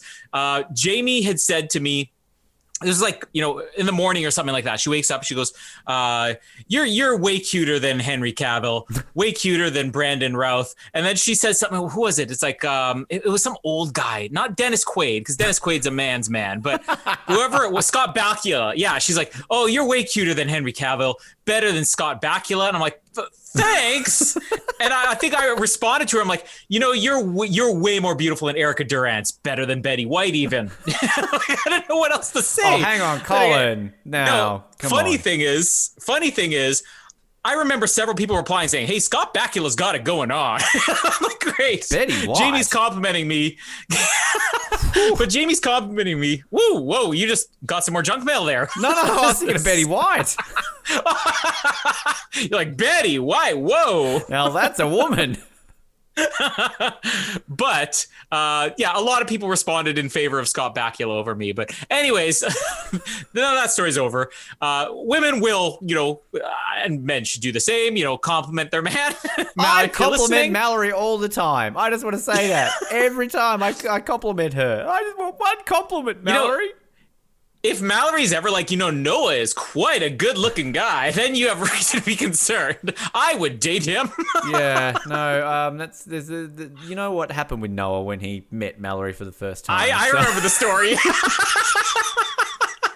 It was the other way around. Um, so, yep. Don't wear low cut uh, tops around Noah. I try not to, but it's good to remember that. And your boobs are amazing. How you don't get them out, I don't know.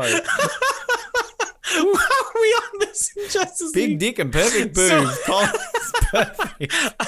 I am Superman and Wonder Woman all rolled into one. And that's why Jamie's with you. but uh, on that topic, what I was saying, you know, women will say stuff like that. If they're not Mallory, they'll say stuff like that. and one time, Jamie, we were watching, I think it was Mission Impossible 3, and Jamie was like, that guy's really good looking. And I'm like, Tom Cruise? She goes, no, the villain. I'm like, Philip Seymour Hoffman? and she's like, yeah, yeah, he's good looking. I like him. I'm like, Jamie, I have never felt worse about your attraction to me than when you just said you thought Philip Seymour Hoffman was hot. Hey, again, when the divorce goes through between you two, I've got a chance at Jamie. Yes, I'm in. Hooray. All it takes is being a man for her. I'm just going to be like Dusty and Twister. it's the suck zone, Jamie. And Jamie would take that the way it's intended. So there you go. I haven't done that in 13 years, Ben. Colin didn't know. His penis was too big. Only on Patreon, people.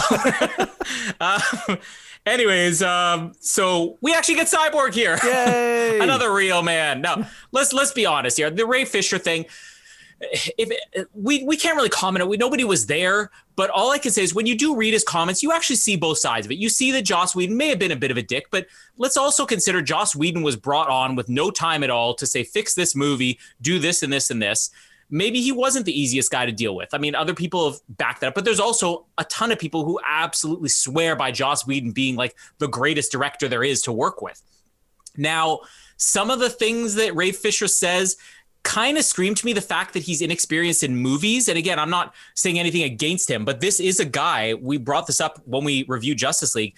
He's a theater actor. He had done basically zero you know on-screen acting experience he did like one tv show literally two tv shows here before he did you know uh his cameo in in batman v superman and the justice league so some of it to me I, I sort of feel like he's just not experienced in movies and maybe not experienced with it hey you have reshoots and stuff like that you don't get that in theater you don't get that in tv But benefit of the doubt, I mean, I like that there is somebody who's actually standing up to a major studio. Um, some of his things do sort of scream of not not saying spoiled, but simply doesn't understand the movie business. Uh, I think one of the executives that he's trying to implicate in this is somebody who had no involvement in Justice League at all, wasn't even a part of the company when Justice League came out. So uh, it's it's it's a news story. It's something that's keeping it in the public eye. So uh, whatever. But Ray Fisher as an actor, we mentioned when Justice League came out, definitely the more underwhelming of these movies. But I feel like he's this is gonna be a really weird comparison.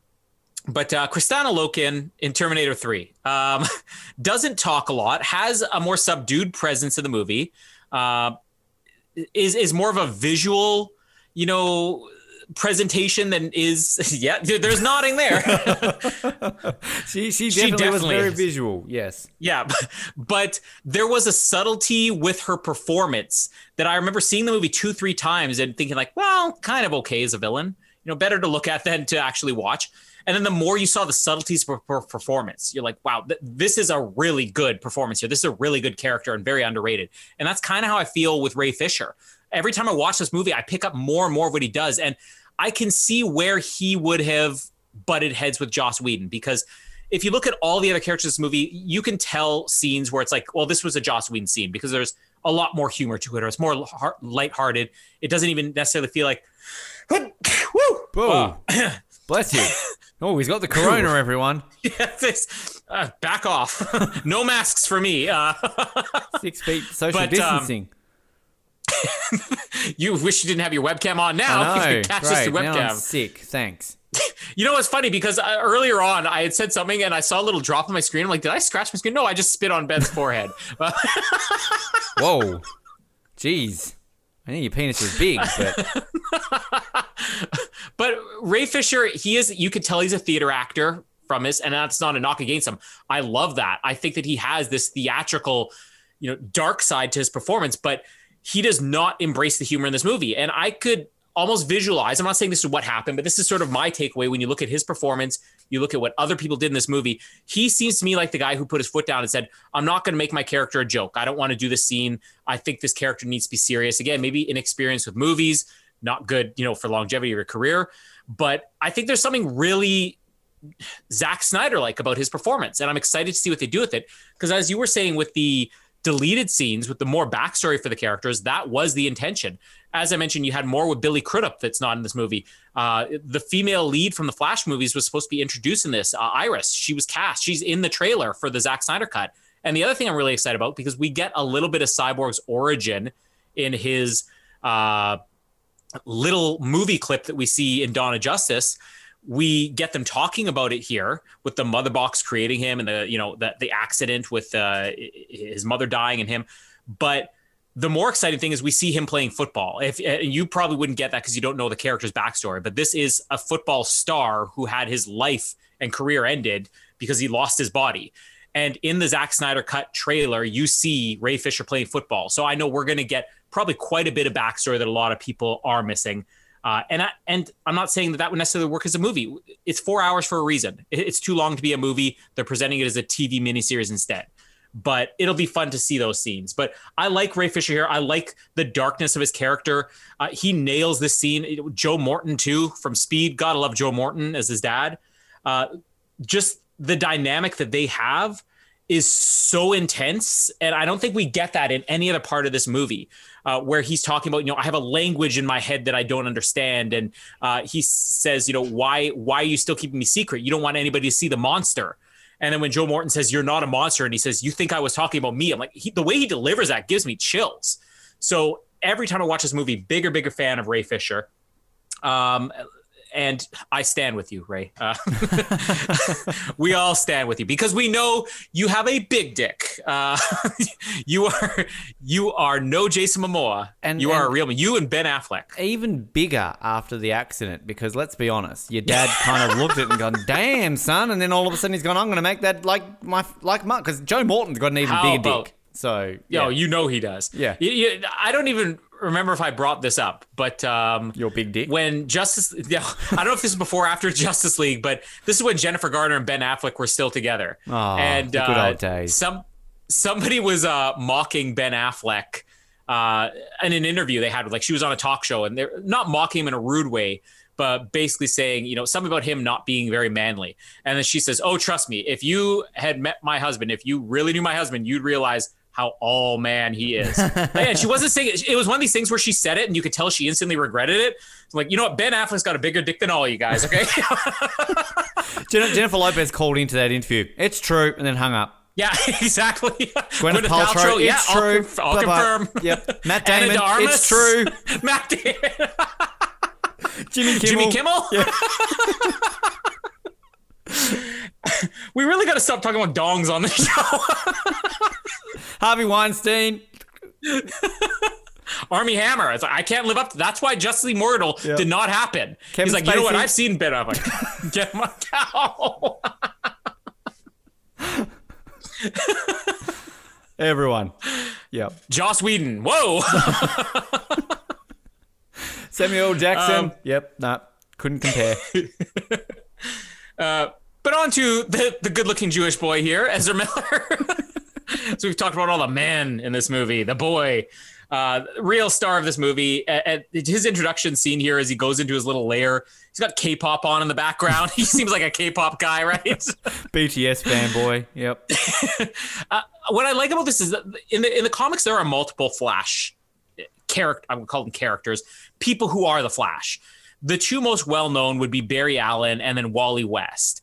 Wally West was the one who had a little bit more of this high energy persona than Barry Allen. And even though this is Barry Allen Flash, I like that they're giving him a Wally West persona. He's very energetic, which makes sense for the Flash, but even just this juvenile side to him.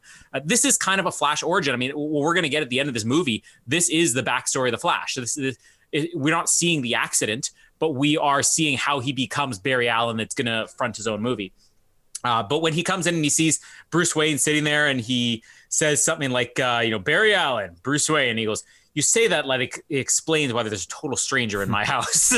and uh, then he, he says something about him being a very attractive Jewish. Well, no, that this very attractive Jewish boy. That when he sees the video, looks like someone just like me, a very attractive Jewish boy. Uh, and then he sees the costume, and he's like, "So what's this?" He goes, "Oh, it's just something I use for ice dancing." And he goes, "You know, it's state of the art, whatever. Uh, the, the, the conductive material, what they use on the space shuttle, very competitive ice dancing." and, then, and then you get that shot, which I remember from the trailer, which again, this is what's perfect about this the tone of this movie, this blend of humor and the flashiness of Zack Snyder, where he throws the batarang and it slows down in slow motion. Just just the facial expressions Ezra Miller has, he's sort of look at this and go past me like, wait a second. And he catches it and he's like, You're Batman. Like, his fanboying out, which is great, but it doesn't take you out of the movie. And then he's saying, you know, I'm putting together a team. I'm in. And he's like, and I love Ben Affleck's response. What? You, are in? Nobody else has responded like this. Even Wonder Woman doesn't have anything to do with me. You're in? I, I, I need friends. And then he goes on a little bit too much of a rant here that goes on for a little long about him needing friends and brunch. I, I didn't quite get it. True. Well, I was just going to say quickly, true story just on that bit. That's actually how Billy Garcia becomes guest on podcasts. It's just like, so Billy, we're doing this episode. I'm in. But Billy, I haven't even told you. It doesn't matter. I'm in. Oh, uh, cool. I See need friends. So you Tuesday. Billy, Billy Garcia has a massive dick. Like, whoa. Oh, we know he does. Whoa. That's why they voted him out. We've all seen Ozzy's penis. He was jealous. So he voted out Billy Garcia. That's that's why. There's a man. Ooh, jeez, I'm I'm I'm just I get sweat thinking about it. Uh, this next thing where he's getting him in his car and he's eating a whole pizza and he's basically talking about he's a black hole of you know snack snack hole is what he refers to it as oh, because of his carbs. then they get in the car and this is where he has the line. It says, "So what's your superpower?" It's like, "I'm rich." That's such a great I line. love it. And that car is beautiful. Can I just say that Mercedes? Well, Oh, they, they show the logo. What is it? it's a Mercedes. You know the cars. It's a Mercedes something. Okay. Yeah, and you know it's a Mercedes because of the Mercedes logo that comes up on the dashboard. Oh, I didn't notice the it. I didn't notice that, you know, giant logo in the middle of my screen for a good eight minutes. I'm rich because I can afford a Mercedes E-Class, now available at your local dealership. Uh, we get um, Cyborg here now. Um, uh, what is the, Cyborg in another scene here? Why would I have him in the middle? I think feel you've like this missed about delivered. three scenes here. Uh, you, you've Probably. jumped, you've jumped Uh, the introduction of Steppenwolf. Oh yeah, there we go. You- Okay, the, so- the whole fight in um, the Amazons. There we go. All right, so backtracking here. So this is the way the Snyder Cut goes. It's very, you know, Batman Yeah, begins. we're- got an advanced copy. Yeah. Uh, so we did miss a couple things there. So Steppenwolf arrives, villain of the movie. Born to be wild, there he is. Uh, the mother box wakes up, so we actually get Themyscira here, Wonder Woman's world. It's great to go back there and see all the other characters. You know, Connie Nielsen and everybody that we we saw in the Wonder Woman movie. They found these ways to throw the. It doesn't feel like a cheap cameo. Like they're just waving in the end. Uh, you know, the way that the Star Wars movies just sort of show the home planets at the end. Like this is they're incorporating them into the movie, uh, and the the fight through the fields and uh, you know Steppenwolf getting the mother box and then uh, them basically saying we're gonna light the fire, but men haven't even known what this fire is for thousands of years. She will know. Men won't know. She will know. That's a little cheesy. Yeah. Uh, and then Wonder Woman, we see her at her art gallery job restoring a statue or a painting or whatever. Like, what did you do over the weekend? This was all over the trailers too. It's like nothing very interesting. you always say nothing very interesting. Just once, I want you to say something interesting. this guy's taking it very personally. um, and uh, they're showing on the news that the the this fire signal or whatever, and she says it's an invasion. Uh, we see this is a Joss Whedon thing written all over it. It cuts to the woman on the news because uh, the guy, the, the janitor at Star Lab's been kidnapped. Alien stole my husband. It- it's it's very out of place in this scene, but you know, kind of Men in Blackish here. You know, the alien stole my husband thing. the thing that bothers me with it though, it's it like the the tone of the newsreader is kind of almost like, oh, this crazy woman. They live in a world now where they know aliens exist. Like this, there's, Yeah. whenever we do Independence Day, there's always a scene in that movie that bothers me. Is that literally after the aliens have invaded. They mock Randy Quaid's character because he's on TV Yeah, saying exactly. like, "I was abducted by aliens." Like, dude, you literally know aliens exist right now. Why is this guy Yeah, being exactly. perceived as crazy. Like it, it shouldn't be a mocking tone. It should be like, well, fuck, this woman's right. There are aliens. Yeah, but but for me, it just it also doesn't fit right in this scene where you're, you're it's this incredible dramatic moment invasion. This is Wonder Woman. Thousands of years they've been waiting for the signal. It comes in. It's like alien stole my husband with anal probes and like I uh, it just bothers me. It's it's it's it's too much for the scene. Um, so yeah, Wonder Woman's gonna become involved now. Uh, she shows up to join the team, uh, and she sees Batman working on his bat wing or whatever in the Bat Cave. And why is I he love his working on it? He's rich. Can't he employ people to do that? Alfred. Well- Alfred can do it. True, but like, I mean, where's Morgan Freeman? He was in Christmas. Yeah, he did has- stuff. Yeah, he has people for that in the Lucius other Batman Fox, movie. right? That's his name, right? Isn't Yeah, it? Yeah, Lucius, yeah. Where's Lucius? Uh, where's Robin? Yes. Where's Did Batgirl? Robin do this? Where's Arnie? Where's Joel Schumacher? Oh, rest in peace, Joel Schumacher. Sorry, too soon. But there's other Batmans too. Make Michael, make Val Kilmer do, make George Clooney do this. You're above it, Ben Affleck. You got a massive dong, not like George Clooney. Yeah, he's actually the reason why he's doing it is he needs to air his dong out, so he stands up on a step ladder and it kind of flops down and touches the ground. So so you know, sometimes you know you just gotta crouch just because it's getting sticky down there. This is just to spread things out. that's why that's why when Diana walks in, you know, she's like, "Oh yes, it looked expensive." She's not talking about the Yeah. security system. But but uh, you mentioned that line. I love that line too, where he's, you know, I got a million dollars worth of security in this place. Yes, it looked very expensive as she snuck past all of it. Uh, there's a there's a bit of a I'm not going to say love story between them, but I like that they have this dynamic where this I wouldn't even call it flirtation. It's just it's so subtle and they never go anywhere with it. Uh, this is sort of the thing with the Just League. They never make it a love triangle before them, but it's something where fans read into it more. It's like, do you think Wonder Woman would go for Batman or Superman? And here it's Batman that she's going for because she's never met Clark Kent really until the end of this movie. Uh, but in the comics, it was actually Superman. They they went for quite a while there, where Superman and Wonder Woman were a couple, and it was like, oh, they're like the super couple in the world, and they're too powerful together. We can't trust them together. Uh, but here it's Batman, and I, I love the dynamic they have together, even in this scene. And she gets to go through the backstory about Darkseid and, and Steppenwolf specifically, and we get to see this war, the first war with the mother boxes, uh, and uh, a cool little cameo here is we're, we're seeing the Atlanteans and the uh, the Amazonians all fighting together and humans. Ryan And then we see Reynolds. Green Ryan Reynolds shows up, Green Lantern, uh, which is really cool. I remember seeing that and just people were like going nuts in the theater when you saw a Green Lantern, even though this is all you get. Uh, it, it's such a cool little addition here. We even see the Green Lantern die, and the ring immediately flies off to go find somebody, someone else. Uh, seeing Steppenwolf in action, like Steppenwolf, um, between this and the other scene, I, I, was a defender of Steppenwolf when we did the review episode. I'm still a defender of the character. I don't think Steppenwolf's a bad villain. Is is it a big, massive villain? You know, this this is not uh, Thanos. Fine, but there are tons of superhero movies where you get subpar villains. They're called Marvel films. You know, that's the criticism of the Marvel. Who was the villain in Ant Man the Wasp? We still don't know. You know, uh, every once in a while you get a Hugo Weaving or a Michael B. Jordan, but usually they're pretty disposable. Steppenwolf is just a villain in a superhero movie, and this is a movie about bringing the Justice League together. When we see the Snyder Cut, is it going to be better that we have Darkseid? Is Darkseid only going to be sort of a cameo that sets up in this? Maybe because we know the original plan was Darkseid was going to be Justice League Part Two. Steppenwolf's going to set it up.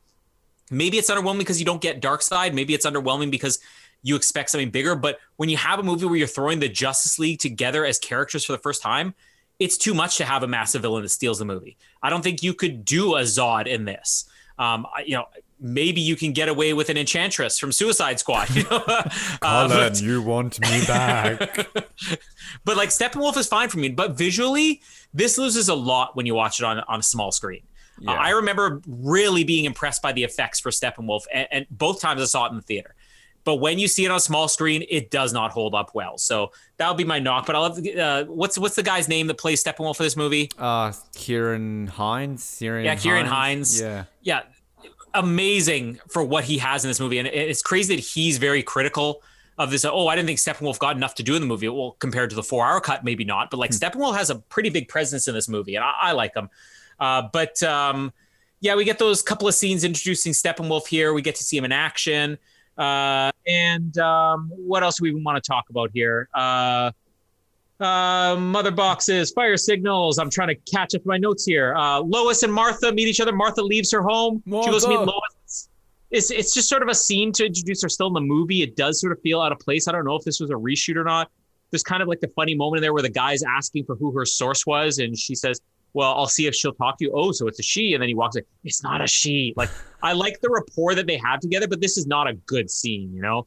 Um, other than the line where Martha says, uh, you know, Clark always said you were the thirstiest woman he had ever seen. He was, no, no, no, hungriest, hungriest. It's just implying she implied she was an alcoholic, which fits with the Lois Lane character. I, I like that. Um, I, I, don't know if that's also the implication that she's just a bit of a, you know, she she wants. it. Uh, I mean, let's be honest, she's with Henry Cavill. Anyone would be thirsty for that. So you know. yes, yeah, we are, and we're straight men. Yes, uh, who exactly. have women that women that love and adore us and post things about us on social media. One of, one of us does. one of us. Can I just start? I, would do this if Mallory ever posted on social media. But if she ever posts something that doesn't have you, I'm like, why is Ben not in this picture? just start asking that You should post more of Ben. just send her a message. Post more of Ben. He's sad. Um, only other thing I really want to add here before we cut it off, as we catch up to the snack hole scene, uh, we also get uh, uh, Aquaman saving the fisherman and drowning a whole bottle of something or other. Whiskey. Uh, whiskey. Yeah, drowning a bottle of whiskey. we gotta talk like Aquaman. The rest of this dude, bro, dude, whiskey, bro. One for him, bro. Sup, bro, bro, bro. Sup, sup, sup, bro. Uh, this is all over the place. Let me just go for it here. um, we get introduced to uh, Aquaman's girlfriend or future wife. Um, she's here. She's which, also which there in Aquaman. Did, I want to remember this scene because I remember talking in our Aquaman review, and I haven't again I haven't seen Aquaman since I saw it at the movies. But like, is there a moment like, don't they meet for the first time in Aquaman? Because they meet here. Like, I think they know of each other here. Right. Okay. But they don't formally know each other. Because this is Amber think, Heard, no, right? This is the same actress. It is, who, yeah, yeah, yeah, yeah, yeah, But no, because I, I, remember with Aquaman, uh, we'll confirm when we actually watch it next week. But uh, I, I, I think that when she appears in Aquaman, he says something like, "I told you before, I'm not coming back," implying that maybe she just appears every once in a while and say, "Hey, you should come back to Atlantis." Uh, but yeah, they definitely don't know of. They just know of each other here. Uh, but we get to see Aquaman with his powers here, which is great. You know, the, the fighting in the water, which is an incredible visual, which is even better in Aquaman. uh, and the mother boxes are stolen. Uh, now, this is where I was sort of I forgot about this in the movie, even though I've seen this several times. I noted in my notes that the Atlanteans put it in deep in the ocean in this temple surrounded by guards 24/7. The Amazonians put in this temple surrounded by guards 24/7s and the humans buried theirs somewhere in a forest. I'm like, "Wow, that's just like humans." But that's the last one he can find. So you know what? Bury it next time. Yeah. Stop putting it out in the open in these temples surrounded by guards. He's going to know where it is.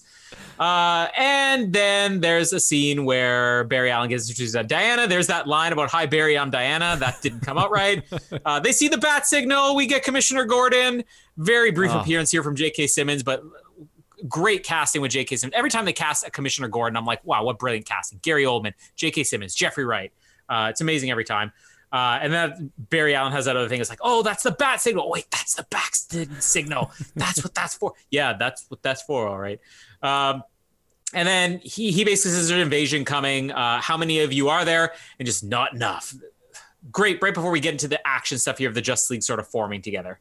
Just want to point out you sadly did not include Benjamin McKenzie in that list of great oh, Commissioner yeah. Gordons. Yeah. I actually do like Benjamin. He is McKenzie. good though. He is. He is. Um, I I also did forget the cyborg scene where Diana convinces him to join. It's it's fine really legally. We're only allowed to talk about one scene in the movie, so it's it's, it's all good. Um, I just want to say this now because I'm going to forget. J.K. Simmons is amazing, but he's so wasted oh, yeah. in this movie. I oh, really oh, yeah. hope there's more of him in the Snyder Cut because he's in like two scenes. This is freaking J.K. Simmons. Mm-hmm. Um, and like I honestly watching this I forgot he was in it. and I was like, fuck, yeah. J.K. Simmons. There he is. Because I actually think I remember going into this, that was one of the most excited I was for a casting role. And I also remember that um, Willem Dafoe, who of course is in Aquaman, I believe he was meant to be like he had filmed scenes for Justice League. Yeah. So I'm assuming they might be in the Snyder Cut. So different, I, not different characters, so they may have to exclude that. Oh, unless right, okay. he's covered by makeup or something. Maybe. I mean, it's Willem Dafoe. He doesn't need makeup. He's a beautiful man. Yeah. he's got a massive dong. Jesus. Oh yeah, Christ. we know it. Willem Dafoe. Oof.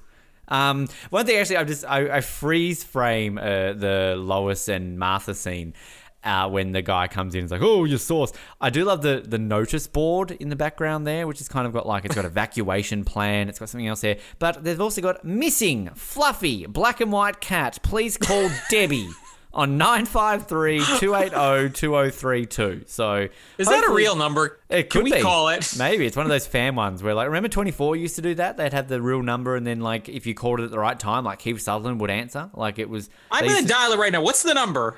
953 280 2032.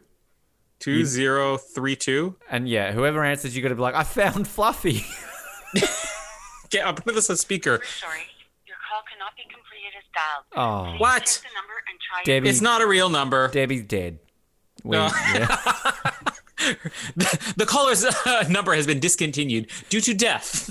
She's so sad that Fluffy hasn't returned. Um, They're grieving the loss of their pet. Yes, yes, exactly.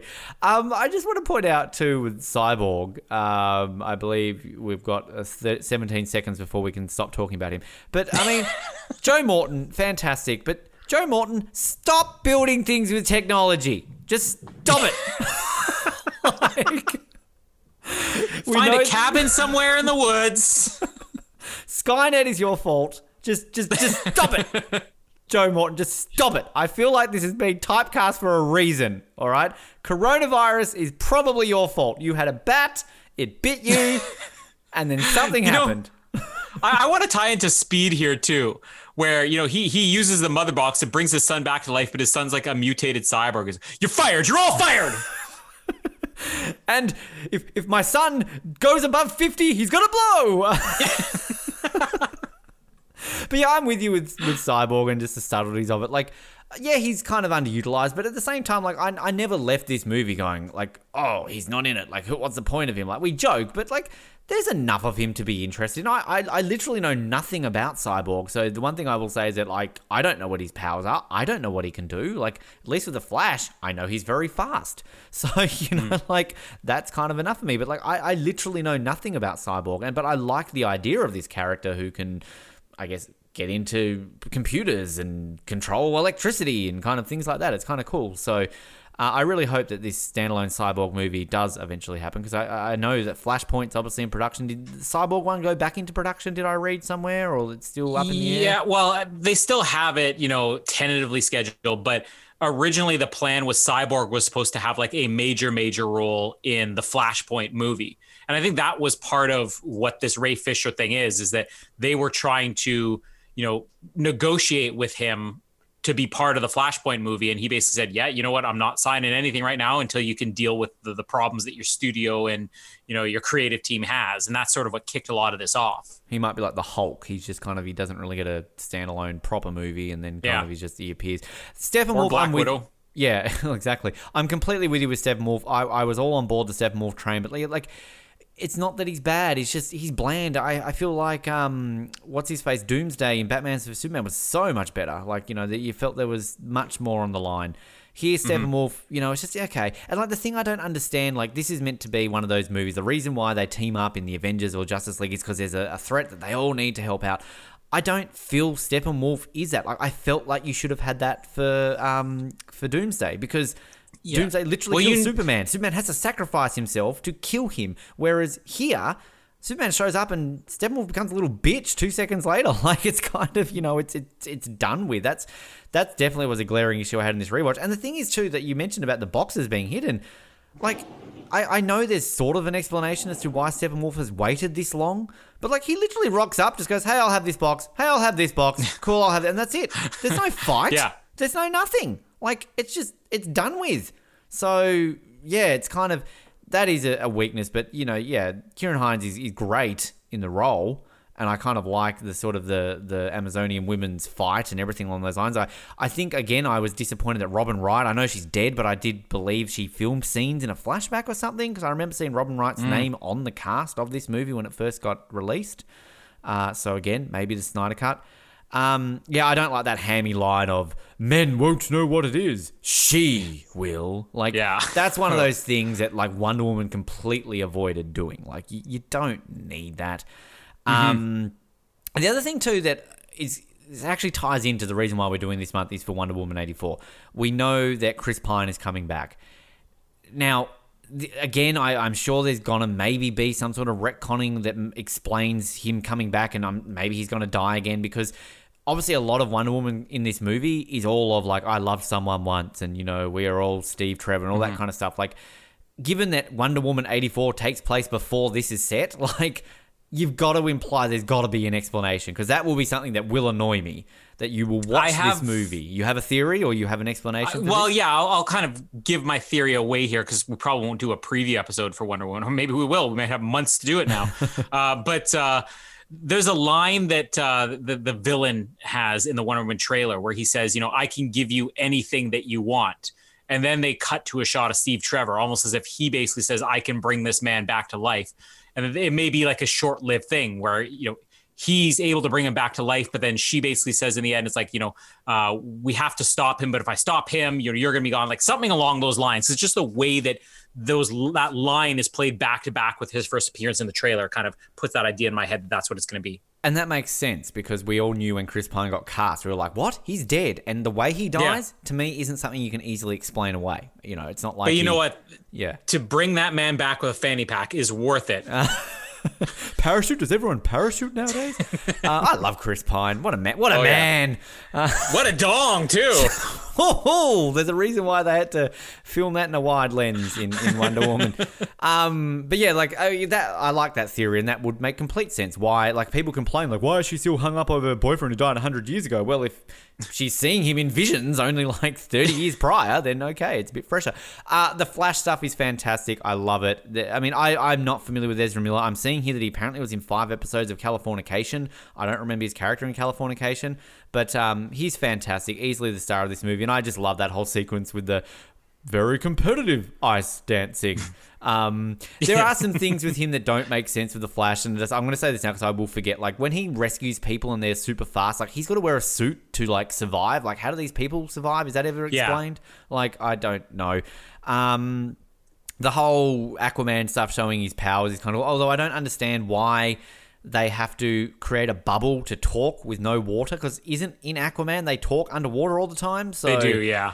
that makes no sense. Um, and the other thing too that is a bit like from Batman v Superman, it's kind of Batman and Superman meet for the first time. Like Clark and Bruce meet at that party, then they kind of hate each other, but then they team up. And then a lot of this movie is around Bruce Wayne being hung up over he feels guilty that Clark died and all that kind of stuff. It's like, well, doesn't make sense because they only met like a couple of times, but I guess again that goes back to our point of you you miss someone when they're gone, like you don't realize what you've got, and kind of you know, he I guess finally appreciated Bruce, and they they bonded over Martha. So I mean, clearly that's why like Martha, why did you say that name?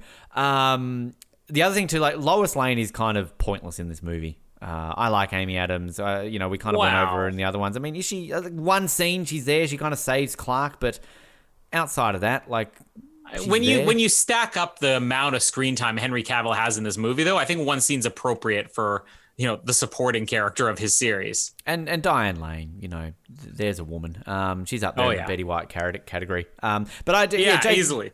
I, I the bit on the roof though too, like when the whole the bat signal, like oh that's what it means. But I love it when they're on the roof with J.K. Simmons.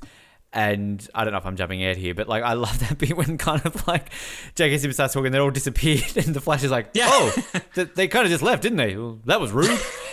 and he's like, "Bye." And he just goes off. That's a Joss Whedon moment. That that's very Yeah. funny. Uh, now we get into the big action. Like this is 50 minutes into the movie before the team really forms, which is normal. I mean, I remember having a bit of a complaint with uh, Endgame that for a three-hour movie, they still took like an hour of that movie to reintroduce characters that had just been introduced in Infinity War a year earlier. I feel like this is it's still a long time to kind of bring everybody together, but I, I don't feel like it drags at all because this is the first time. Uh, but now we actually get into the real story here. So uh, they're looking for Steppenwolf uh, in these tunnels, these subway tunnels leading to other tunnels, lots of tunnel stuff. This is the sequence that I think before the Snyder Cut even really was talked about. You saw these things about, oh, let's show you all the things from the trailers that didn't end up in the movie. And this is where people really started speculating about how different the Snyder Cut would be because there is a ton of stuff from the trailers that never end up in the movie. A lot of the stuff is from this tunnel sequence were like, whoa, nothing even close to that is in the movie. So I have a feeling this is one of the most reshot things in the movie is this tunnel fight action sequence here. Uh, but as they're going in and they realize where Steppenwolf's got all these people he's kidnapping, uh, I guess to tell him where the mother box is. He's got the janitor whose wife my head. They kidnapped my husband, the aliens with the anal probe. Uh, and then we got Joe Morton. You're fired. You're all fired. Um, but uh, uh, they go in to try to save these people, and the Flash is suddenly getting cold feet because I don't understand. I'm not a superhero like you guys. I just sort of run really fast and push people, and then this it's a really good moment. Like I think it's one of the strongest moments of this movie where Bruce says to him, "Save one," and he goes, "Save one what? Save one person. Just focus on one person. Just how will I know which one?" It's like just save one. That's all he tells him. And so he goes in, and then as they're all fighting, as Wonder Woman's taking on Steppenwolf, and this is where it bothers me. People say that Wonder Woman's role was diminished in this movie. She does all the fighting in this movie. Batman is a supporting player to her in the action Again. scenes. This is her. Yeah, exactly. but Remember Batman her- v Superman when then he's just sitting back and watching? Come on, Yeah, been over this. exactly. it's okay, guys. I got uh, I got the high ground over here. high ground. It always I've got the high ground, Anakin. It's over. Why did you say that name? That's Anakin on the sand when burning. you were the chosen one. Why did you say that name? Um, but I also love Barry here, where he says, you know, I'm afraid of guns and bugs and obnoxiously tall people. uh, He's but so it's great. good. It's great to see the Flash. Like again, he's not a superhero. He's made this costume just so his clothes don't get burned up. And there are problems with the hero too, as you said. He's rescuing the people. They're on the outside. Do they not get burned up, or does the Speed Force not crush them? Uh, but the bigger problem is when he's eventually going to get shot in this scene with some type of heat blast. This stuff is completely heat resistant. It's what they use on the space shuttle. But yet a heat blast goes straight through it into his leg. I didn't quite understand that. Uh, but it's a it's a cool sequence here, especially when you get Batman into the Knightcrawler, this this caterpillar spider like thing that this insect like crawler that's on the walls and just seeing batman behind it's funny this is how you incorporate him a, a lot of people with the first avengers movie said like seeing captain america th- th- tone definitely changed as the more the movies progressed. But originally in the first Avengers, like seeing Captain America fight alongside the Incredible Hulk and Thor is sort of like, what is he doing there? Like he's got a shield, he's strong. Oh well, but like Batman, he he comes with this giant crawler. It's just great. Uh, and I love when Cyborg takes over this thing. He just hacks into it. Uh, Cyborg taking over all the machines in this movie. Uh, my favorite part of this entire sequence, though, is during the fight where Wonder Woman's sword is falling down the pit and she's diving after, it, and it's done in that super slow mo. It's very um, uh, what's the the character Quicksilver from the X Men movies? The way they present like that super slow mo, but he's sort of moving around. So okay, I haven't seen that yet, but there we go. Now we got There's a a- reason to see it. Well, there's a scene. There's a scene. There's like a bar fight scene when when everybody was like, "Oh, they've just ripped off uh, X Men," basically, because it's very Hmm. similar. But um, no, this is yeah, it's kind of Sonic going around while everyone's frozen, and he's just basically doing silly things to them. Yeah, But like this is the bullet time effect of the Matrix, which was so overdone after that. And I think what X Men really did was they injected humor into this, what's now become a very standard effect. And it, it's it's great here because you see him spinning around in circles. You get those great Ezra Miller expressions on his face as he just sort of touches the sword with his finger, pushes it just in his hand. He looks really happy about himself. And then he trips on something and falls flat in his face. um, but it's not played like so for laughs that it's distracting. Uh, and um, yeah, this is where he gets shot in his suit. Um, the flooding, uh, Steppenwolf eventually escapes as he floods this entire place. Aquaman eventually shows up to save the day. He's got his battle armor on here, which does pose a problem when you get to the Aquaman movie because this is like the Atlantean battle armor that he puts on during his fight scenes there and then appears at the end. This is like the king's wardrobe, but he still is not part of Atlantis. He, he even said in the previous scene he's not going there anymore. But to see him in that armor with the trident in the middle of the water, like just such a great, like this is why Aquaman is as great as he is, even though nobody gave him credit for it. Um, uh, after the sequence ends here, they're all regrouping at the Batcave, which uh, again, the uh, the the flash in here, it's like it's like a cave, like a bat cave, and then you see him sitting in the Batmobile, just like completely giddy. oh, that Uh, so- facial expression that he has, kind of when he's just in the Batmobile, just Yeah. like, "Mm, mm, mm," eyes like, bugging out of so his head, great. like he's just frozen stiff. It's great. uh, Cyborg also le- also flew off here to get the mother box. Uh, so they have the one mother box that's left now, and now they're debating about how we're supposed to beat this guy. You know, we we we we can't fight an army this size, and this is where the theory comes up. Which I think Batman that brings it up, saying, you know. You need something that could withstand the power of this mother box, and that's Superman. We can bring Superman back to life. And there's a big debate here with Wonder Woman saying, no, you shouldn't do this. Flash has a line about, you know, what if he comes back and it's Pet Sematary Superman and not, you know, Superman we all know and love. Uh, and then this is where you get the mention of Steve Trevor, like you said, you, you, your dead boyfriend Steve Trevor, and she punches him. She, she punches him in the gut. Like that's great. This isn't like a slap. This is when people say that you know Wonder Woman is not present is presented in a less feminine way here. A normal guy filming a movie like this has slap across the face. Yeah, No, yeah. she punches him in the stomach and knocks him across the room. You know. Yeah, exactly. And then you have that line where the Flash, where, where Bruce just continues to go on and on to her. It's like, why are you? Superman was a beacon of hope, which I love that that is going to tie into the end of this movie and eventually into what we'll get maybe in a Wonder Woman three, where she she's not out in the open. She's still hiding her identity. And when he says that, and then the Flash, like, you do know if she kills you, we'll cover for her, right? Just- he's got uh, so many skills when it comes to these these perfectly comedic moments that don't distract you from the rest of the movie. Uh, eventually, they uh, say, "Okay, we'll do this." I don't think it's a good idea, though. Don't worry, I have a contingency plan. So Bruce Wayne has a contingency plan here. He has the scene with Wonder Woman. This is, I think, just the best straight dialogue scene in the movie, where he's getting his shirt off, you know, and Not Wonder Woman's enough. helping him. Yeah, but if he took his pants off, then whoa, Oof. this movie would have made a hundred million dollars more instantly, Absolutely. Billion, maybe even. Uh, this would have outgrossed Aquaman uh, because because of Ben Affleck's dong. be- because they would finally be able to compare. It's like you know what, Jason Momoa's got nothing on that dog. the, the, the IMAX experience. That's when the screen expands. 3D. ben Affleck's dong, the IMAX experience.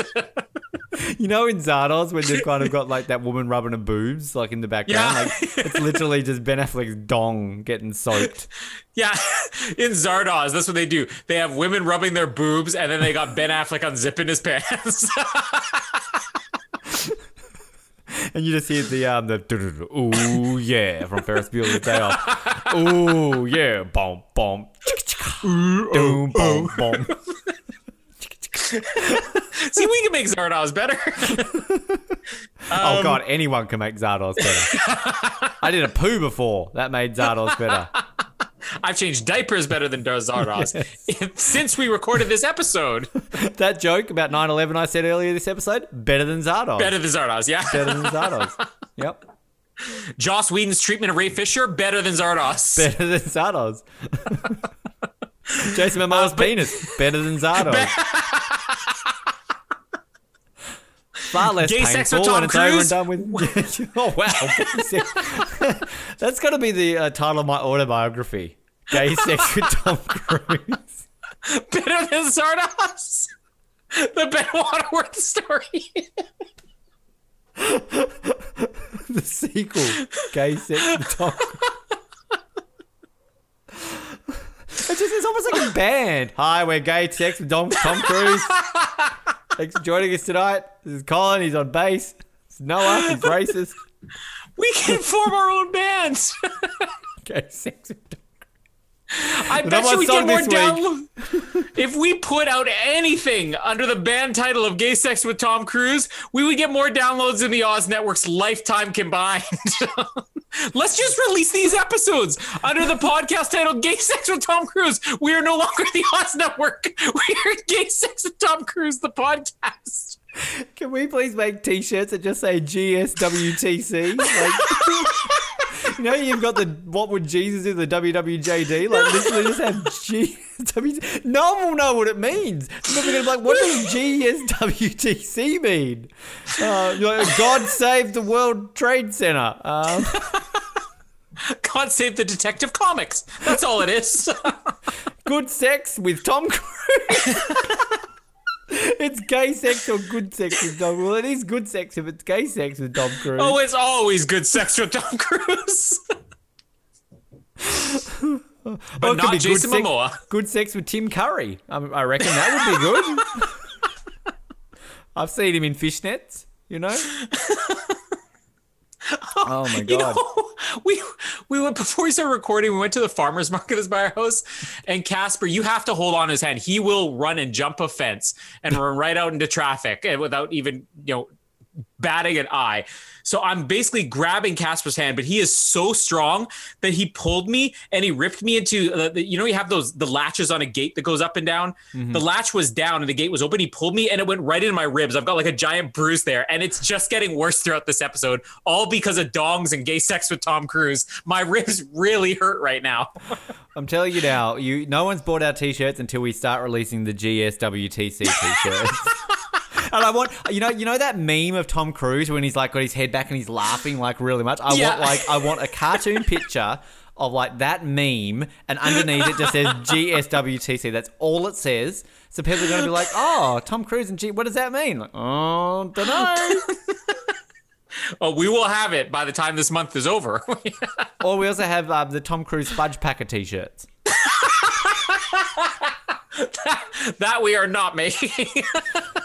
I need to I need to show you this because I am on camera with Colin right now. That sounds wrong, but I'm I'm gonna I'm gonna see if this is still here, and I'm gonna hold it up to the camera just as a brief breaking transmission here because I swear this is a thing, and I bet you it's probably not here now that I say this, but um. Oh, it's not gonna. this be is your now. way of getting out of the lawsuit. it wasn't It- it me. is. This exists. It is. Oh, it's not there anymore. Tom Cruise fudge Pack has moved. Ah. Oh, Oh. Well, you can start an Instagram account. Cruise fudge packer. It's literally just a picture of Tom Cruise every day, F- packing fudge. For the sake of my ribs, can we stop saying fudge packer? it really hurts. I want that as a thing now. Whenever we next get a big guest on this show, we need to get them to say the words fudge packer. Sean Connery, we've gotten out of retirement. Fudge packer. killing Colin. I am killing Colin. It really hurts. we gotta That's talk what Tom Cruise's boyfriend say at the same time when he's back in Fudge. Oh, Tell me we're not part of this show. Oh, oh, hold on. Breathe. Breathe. Let undercover. I expect you to laugh at this in about three years' time. I, I noticed we make those jokes about Lad Undercover Star Wars. He finally got around to the Rise of Skywalker, and I thought it was just a thing where he saved. You know, oh, I want to wait to until I can watch all the Star Wars movies before I comment and, and listen to all these. I'm like, yeah, he probably listens to other stuff. His actual tweet out to us was like, "Oh, finally finished Rise of Skywalker. Now on to 2020." Um, He legitimately is working his way through our show nine months behind. And I, I honestly, like, I respect the hell out of Lad Undercover now. Oh, yeah. He's got like an Excel document where he like Yeah. literally ticks off like uh, that level of organization. Lad Undercover, you you got my my medium sized dong very excited. You made me want to pudge the fudge fudge pack. Fudge what? pudge the fudge. Punch the fudge. That's a straight version of fudge packing. Punch Fudge the fudge. Oh, oh boy. Oh, we are so canceled, man. As it took to pudge the fudge. I just want to be known that I'm laughing, but I'm in very Oh. much pain. How have we not already been me too'd anyway? I mean, God. Oh no, nobody listens. This is evidence. The beauty of no one listening to our show is that, you know. Yeah. All right, so the mother box brings Superman back to life. the end. um, they they do this convoluted thing where everybody has to have a purpose in this movie. This is one of those moments where there's moments where, like during the end battle, where they really do it well, where it's like, okay, everybody has a purpose, and now you're showing why they need to be a team. This is not one of them. Okay, I need to hack into this thing. Now, Flash, I need you to run really fast and touch this thing with your finger the second it hits the water. You could just say, I'm going to create a bolt of lightning and do it, but instead, it needs to be so precise. Uh, it's a little too much for me, but uh, the visual of Henry Cavill coming out shirtless is totally worth it. Uh, as they use the mother box to bring Superman back to life. Uh, and then, of course, as he immediately goes wrong, uh, the Flash says it's Pet Sematary, which is great. um, oh, we also, I want to quickly mention here uh, the really nice scene of them digging up Clark's grave. Uh, where the Flash is explaining, so you it was an accident for you, and he's yeah, so we're the accidents. He goes, yeah, I guess we are, and he keeps trying to fist bump him, and then I didn't even I, I didn't completely catch until I had it subtitled this past time, but when he tries to fist bump him the second time, he's yeah, we're not there yet. He mumbles under his breath that's racially charged. Yeah. yep. Yep. but there's, there's a really uh, subtle moment, which just because I'm going to forget this probably later on, is when they win and they're all standing above the thing. I actually never noticed it before, but they actually fist bump each other later on. So I kind yeah, of yeah, they do. I like yeah, I, I caught that too. Yeah. Um, but yeah, the uh, the resurrection of Clark Kent here. I mean, this is what the movie. This is what they tried to keep secret, even though it wasn't secret. This is like Palpatine is the Emperor. You know, it still makes sense to keep it secret because. 30 years from now, somebody's gonna be watching the movie for the first time and not know all the context. Is your laptop camera slowly falling backwards? I'm actually sinking. Somebody's dragging Ben down. This is the first time he's been on camera for a whole episode. Tom Fudgebacker is listening and he's drawing me into his apartment below me. Sorry, I said Fudgebacker again. But what is it? Padge. What is it? Fudge, Pudge, Pudge, Fudge, Pudge the Fudge. something like that. Fadge Mudge Madger or something like that. I don't know. Fudge Mudgebacker. Isn't the, wait, isn't that the director of No Time to Die? Corey fucking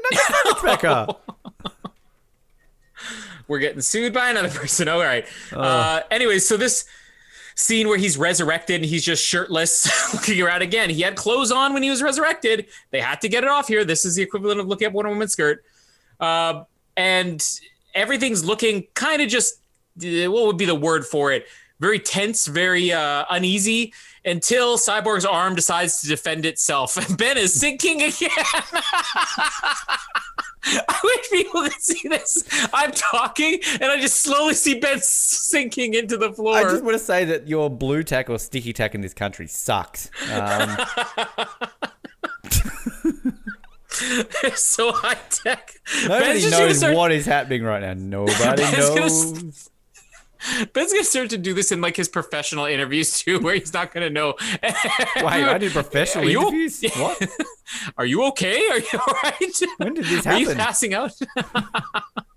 um. Anyways, uh, this is a, a very reshot. You've got Tom Cruise as your background now. He's got a blue screen background of Tom Cruise's massive grin. This is why you're missing out on Zoom because you can have like different backgrounds. Okay, close your mouth. I don't need that visual with my ribs right now. we need to do video episodes, people. No one is. Glad comes listening to this. Go, what is going on right now? I have I changed my Zoom background to the Tom Cruise laughing thing while trying to kiss him. Making kissy faces. Tom Cruise. Oh, you know, a movie. This is com- completely. If we just end up doing random movies, one that I absolutely need to cover is the movie Edge of Tomorrow that he did, the sci-fi one where the Yeah. robot suits time travel. You ever see that movie? Uh, I've not seen it, but my dad talks it up. He says he- it's a really good movie. Oh, it's so good. And it is Tom Cruise completely playing a Gates type. I mean, this is Tom Cruise as a cowardly weasel. He you know, doesn't that's- run. Yeah, he sleeps with women. He's straight. We're like the biggest defenders of Tom Cruise, and look what we've done to his reputation. um, Superman is resurrected. He's not taking Cyborg's auto defense of his arm very well as Cyborg's arm tries to shoot Superman. It destroys its own memorial. Uh, this is where we get the uh, the Superman theme playing here. We get that brief moment with the da da da da da, which is played so dark and sinister. I love it. Um, everybody's trying to fight him off, but they can't. I love the moment with the Flash as he's speeding towards them. The one moment where Barry Allen has a lot of courage and he's speeding towards, like, I got this. And Clark, as he's strangling Diana and Yeah. Cyborg, he just turns and looks like in, in, Barry's real time, and Barry's like, uh oh, you know, it's just awesome.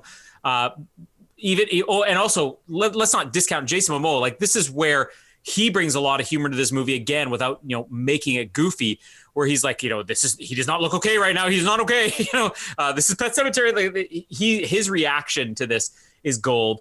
Uh, Batman shows up, and of course, Clark does not take it well. And th- this again, real world. What is the real reaction? I think if this was a Marvel movie, it would almost be like they were best friends for life, but they weren't.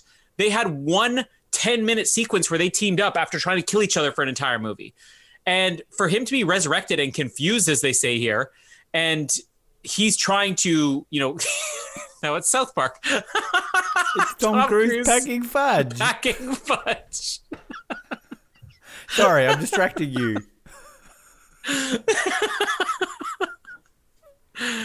This is literally Tom Cruise in a candy shop packing fudge, people. I'll, I'll have a beach behind me. How about that? Or, or This very Billy Garcia of you. um, yeah, I really got to get Zoom webcam now. wait, wait till I distract you from an episode. Oh, I, I'm, I'm tempted to go down a certain route, but I don't know how you'd appreciate it. So, you have pictures of Jamie or something? well, I mean, I just have to get them out of my phone, but uh, Uh, um, we know that Mallory's got none of you in her phone. touche. Uh, anyways, he's he's about to kill Batman he's strangling him in the air, and he he gives that line, "Do you bleed?" Now, this is one of the moments that, again, only really if you know about Mustache Gate is it Billy Garcia is now in the video. I keep distracting you. This is so bad. I'm gonna shut my monitor off. Yeah. Give him a kiss. Yeah. um, this is where his mouth does not move naturally, but still, it's there was a last minute thing. Like this gives some credit. He was filming Fallout like a year ahead of time, so they, they had a few months before the movie's released. They they couldn't make a perfect clean lip. Fine, whatever. Uh, contingency plan shows up. It's Lois Lane. This is how they save him uh, from strangling Batman.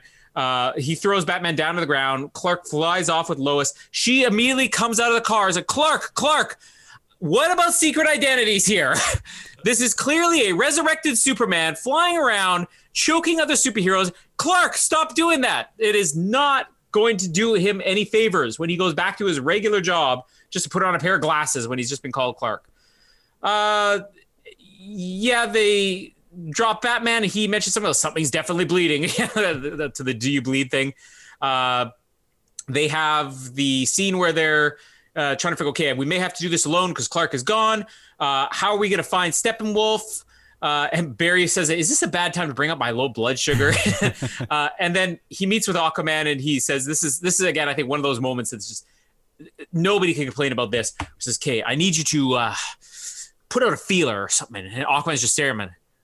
I mean, I mean, do you talk to fish? and then I let the water do the talking. It's it's so good. Uh, and uh, we'll quickly we'll just cap it off here with uh, Batman uh, and his shoulder uh, injury here.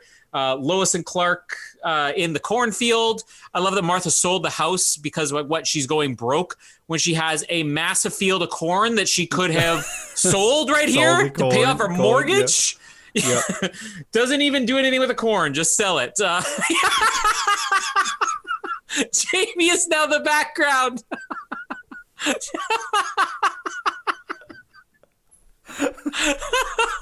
Jamie is the background.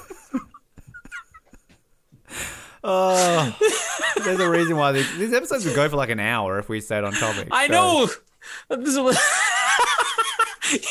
How does her eyeball taste, Ben? uh, uh, uh,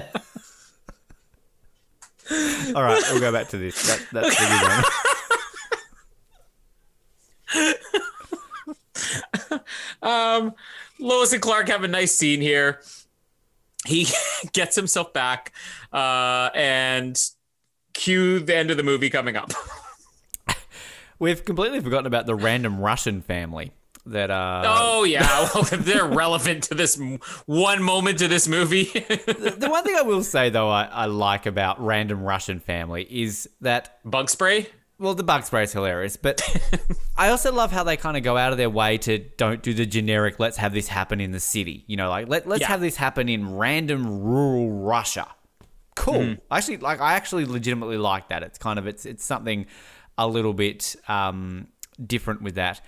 Um, the the one Steppenwolf scene I really really like is when he's got all the hostages and he's kind of killing them off and the the janitor guy's like, "Please, I have family," and he's like, "Why do people keep telling me that?" Like it's kind of just a bit of a badass moment where it's kind of you know that that's funny. And then when um what's his face Cyborg's dad is basically like, you know, oh, you'll never. It's like finally someone who doesn't whine.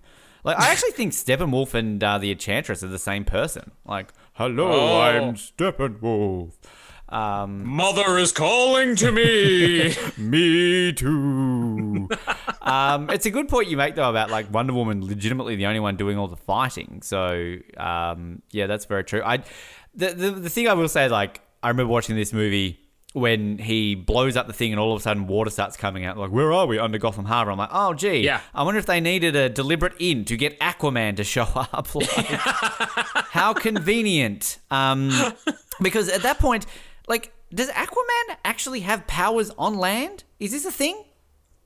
Well, I mean, he's strong, um, very strong. Uh, he can yes? swim. He can drink water and do things with it. I don't know. Because for the rest of this movie, like, I'm like, why is Aquaman there? Like, don't they need his help when it's in water? Like, you know, he can wield a trident. He's got a little dong. Uh, But I mean, no, it's that's the argument people usually make with Aquaman. Yeah, but I I think you could say that for pretty much anybody. You know, what good is the Flash to them when he can only run? He can't fight. You know, he has one moment here where he can do something. But I, I think that just him having the powers things he could do, like where he's jumping on the parademons, you know, with the trident's pretty cool. But it does make sense. Like, what is Aquaman's purpose? If you know you're not fighting in a body of water, you're going to recruit. There are multiple superheroes in the world. They put these ones together because they're the ones that he thought would be powerful enough. What was his purpose with? Could, does he just say, "Oh, you know what? We're going to be in the middle of a wasteland, a nuclear wasteland, no water there. You can go home, Aquaman." Yeah, Go true. rest up. Well, I mean, I guess this is just us and other people. You read too much into these team up movies because then the problem becomes in Aquaman when it's like, well, hang on a minute, why doesn't he call Batman or Superman to come help out? You know, it's like in any of the Avengers solo movies, like they seemingly face big threats that are almost on par of what you're facing in the Avengers movies. Yeah. It's like, well, where's Iron Man? You know, was was the Hulk busy that day? Like it is kind of very Yeah, much exactly. like that. So, and I mean, this is the thing: the more and more you get these movies, the more we get introduced to the Green Lantern and Black Adam and kind of all these other people down the line. You're gonna always raise those questions later on. Well, where were they? You know, w Mm-hmm. why weren't they in the first Justice League movie? So. Yeah, it's all well and good for me here to nitpick it, but I guess at the end of the day, you're right. Like, what's he going to do? Go home, uh, you know, and and they've got to set up movie somehow. so, Yeah. so like movie one, every single character in DC comic history is back. um, so yeah, um, I like that little bit when they break into where they resurrect Superman and. Uh, Barry's kind of got that little look when he's in his little military uniform, and he's kind of like, "Oh, yep, we're good, we're good to go." Um, Yeah. It's kind of Well, funny. there's a good example of using somebody's like I think there are ways in this movie, like you're mentioning, where it's like, so what is their purpose right now? I feel like they never struggle with that with Cyborg, and maybe that's just because we're in such a technological world. They should struggle with that in Russia, but then they use the mother box. But every time Cyborg is doing something in this movie, it makes total sense. Like I'm gonna hack in, I'm gonna give you an identity. Although when he does hack into the Kryptonian little thing, because there was that whole thing about the key wasn't there in Man of Steel, and that like he just has one on him. Like, I mean, is this common Make one. knowledge that there was a key? Like, I, I don't know how he knows that that's a key. Like, did Lois talk? Like, do they I have mean, Lois tied up or She's telling everybody who Clark Kent is. I mean, he, loose lips Lois. true? Careful how you say that, Colin. Um, but yeah, I, I do kind of I like. I think the best scene in the entire movie is this Superman resurrection scene. Uh, like when Yeah. he kind of floats up and he lands, and I just I love the moment when he's kind of staring at them and he's kind of coming to terms with his powers again. Because there was was it one of the ones that we actually covered of Smallville where Clark kind of loses his memory and he's kind of discovering his powers all over again, or is that a di- there is definitely an episode where that happens? No, isn't there? Yeah. Um, I, mean, I think it's happened a couple of times, uh, but uh, no, I don't think it's any of the ones we've covered though. But I know what you mean. Yeah. Because I mean, that might have even been in one of the Superman movies, wasn't it? Like, I mean, it's it's a common thing. Like, I like it when he's kind of coming to terms with a little bit about like, oh, I can see people's skeletons and I can hear people and things like that. Um, it is very convenient that his shirt comes off, uh, his suit, you know, and like, okay, I don't get how Kryptonians decompose, like, would there not be a bit of decomp? You know, would he decompose a little bit? How long has it been since he's been dead for? Now, now this is what's interesting because the Superman Lives comic basically explains he appeared dead to everybody, but there was just enough of him alive that he was very slowly restoring himself. Right. And they have a line in here, like I don't think that's necessarily the full route they go in this movie, but they do have a line in here where I think Batman's explaining uh, the, the the the genetic makeup of Superman is one that won't decompose and that won't be destroyed by the mother box. So maybe it does make sense that, especially on Earth, the body would decompose at such a slow rate. Or maybe in the Snyder Cut, we're going to see that there's something like, yeah, he was never completely dead, kind of like the comics had. And also, there's actually a line which I'd never noticed before until this one, where Lois says something like, you know, oh, I was, I knew you would come back, or he, she's the, the way like, oh, when you eventually came back, I knew I would have to face you leaving again. So it's kind of interesting how she obviously assumed that he was gonna come back. I mean, guess we all did, right? But um, I mean, Henry Cavill here, like, I don't know if we ever give props to Henry Cavill's acting. We should. He's great. yeah. Um, but like even just like his kind of reactions here, the way he's staring at them, like his facial expression as he's kind of coming to terms with it, and just this whole fight sequence is epic. Like I love it. I, it's so good. Um, and uh, yeah, that bit when the Flash is like going super fast past him, just so good. Like just the way he kind of looks and Henry Cavill smirks over at him. It's just it's fucking fantastic. Like I think even people who hate this movie appreciate this sequence. It's it's Yeah. really really good. And like the whole you know do you bleed line is so good. Like it's just kind of you know a real throwback to Batman v Superman and just the way it comes across there. It's so good. And I just always want to point out too with Henry Cavill. I always forget he's English. He's so good at doing the American accent. Like it just it's so natural. And you talked about it before about kind of that um I guess the, the the build up to the Superman character because a lot of people are critical and we talked about this in Man of Steel and Batman v Superman that he was very dark and like this isn't you know the hopeful Superman that we all know and love like by the end of this movie he is and Yeah. it's, it's it's similar to what we're getting in James Bond and why I guess I'm probably appreciating Daniel Craig more so now is that like he he's kind of now in James Bond what he was before Daniel Craig came about. He just had to get to that point. So Mm-hmm. you know, there's kind of that build up, and yeah. So I I love the sequence, and yeah, I kind of backtracking what I said before about Lois is kind of pointless in this movie. The only point she is, I do like that kind of red herring where they're like, we've got a weapon ready to go.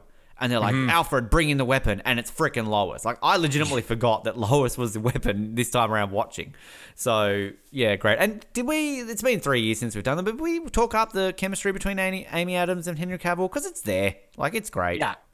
Yeah, and I, I think it's something that grew, especially in the second movie, because I think Man of Steel, you know, there it was okay, but then in Man, like Batman v Superman, it, like, they really just took it to a different level, and I think that's just because they got to interact more as Clark and Lois. Because I actually think that the um, the thing that works in Man of Steel is that it doesn't even necessarily seem like a sexual attraction with them, you know. But then we get that in the second movie, and it, it, somehow it just makes their relationship seem much more realistic. Yeah, yeah, and like uh, I love that. Um, absolutely love the moment when they land in the cornfield, and Lois is like, "Oh, you smell good" or something like that. And she's like, Yeah. he's like, "Did I not before?" like, and I'm like, I- "You've I been would- buried underground for how many months?" Yeah, exactly. It's like, well, you're dead five minutes ago. But I just love that kind of innocence from like uh, Clark and Henry Cavill. They're like, "Did I not before?" Like it's just so great. Um, and actually, I'm really looking forward to seeing that scene that was in the trailer when uh, she's wearing the the ring and whatever, and he's just like, "So I take that as a yes." Like it's kind of you Yeah. know, it's a it's a nice little moment. Um, yeah, and like I love Martha showing up, getting all excited and everything. Why did you Um, say that name? why did you say that name? um, but just like underappreciated moments in this movie. Like it just it there are really good scenes in this movie that I would no doubt think that even the biggest haters of this movie surely can't deny. Like you know, like sorry to always bring up the Last Jedi and Rise of Skywalker, but like I mean, they're legitimately movies where they've got such rubbish, and the more you analyze them, the more and more you realize how bad they actually are. Um, This is kind of the opposite. Like those who and Batman v Superman, I feel is the same as well. Like the more and more you kind of look at it, I, I go completely opposite direction. Like this is actually a lot better than people ever get it credit for. Yeah. Um, one thing I should just quickly mention as well before I'll let you sort of wrap it up, I guess, is that um, not that I let you, you're the host. I mean, I don't know where I'm going with that, but um, this is one of the most expensive movies ever made. I think it might be like the fourth or fifth, maybe most expensive in terms of special effects. And a lot of people seem to rip into this movie for like, oh, the special effects look bad. Again, I don't necessarily agree. There are definitely some moments where it kind of looks a little bit like I remember Cyborg got a lot of criticism for looking too CGI and everything, but again, the tone of this movie and the way it kind of works out, it fits very well into it. Like it's sort of, mm-hmm. it just works. Like we talked about that in Batman and Robin, right? That kind of like, yeah, take it for what it is, like the, the special effects and everything. It just it fits the tone of the movie. I think this fits the tone of the movie, and it's very Snydery. I think kind of from what I know of Zack Snyder. I mean, I've never seen 300, but the clips I've seen of 300, it looks very similar to this. Like it's kind of got a tone and a, and a vibe for it. So. Yeah, I, I don't know if you want to talk about the special effects. People seem to criticize this movie for bad special effects, but I, I'm not one of those. I think the special effects are fine in this movie. I mean, it's really no better or worse than other superhero movies. I think that maybe in part because you're following Wonder Woman, which I mean, it doesn't have dazzling special effects, but it didn't need it. It just had a great visual look to it. And then you're preceding Aquaman, which was like revolutionary effects. I mean, effects that made people forget that something like Avatar ever existed. Like Aquaman, that was the biggest controversy. That how did Aquaman not get an Oscar nomination for visual effects? There are people saying that should have been like visual effects of all time worthy. Uh, so maybe just sandwiched in between those. But uh, personally, I think that yeah, there's a couple shots the cyborg doesn't look so great. But it, we also don't know how much of this were the last minute reshoots, you know. And I'm not saying you shouldn't hold some of that against it still, because you know if you have to reshoot a movie that late, then there's obviously issues with it.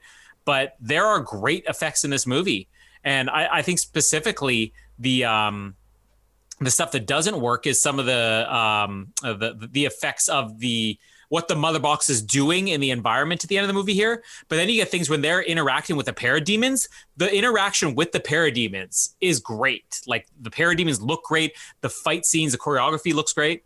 Well, I just want to add one thing about the mother boxes, just on my point about Steppenwolf from before. Like, do we even like like? There's no stakes in this movie. Let's be honest. Like, I mean, it's kind of mm. all three mother boxes come together and hell will return on Earth. Like, it's a it's a passing line, and like Yeah. I feel like the, the difference with this and say Batman v Superman is that yeah, like you know they've got to all come together basically to battle this evil, but I just don't feel invested in if they fail. Like at least It's Avengers, you know, they do that. Even Rise of Skywalker, lo and behold, you feel like you know what would happen if they fail. Whereas this, it's kind of it's a passing comment.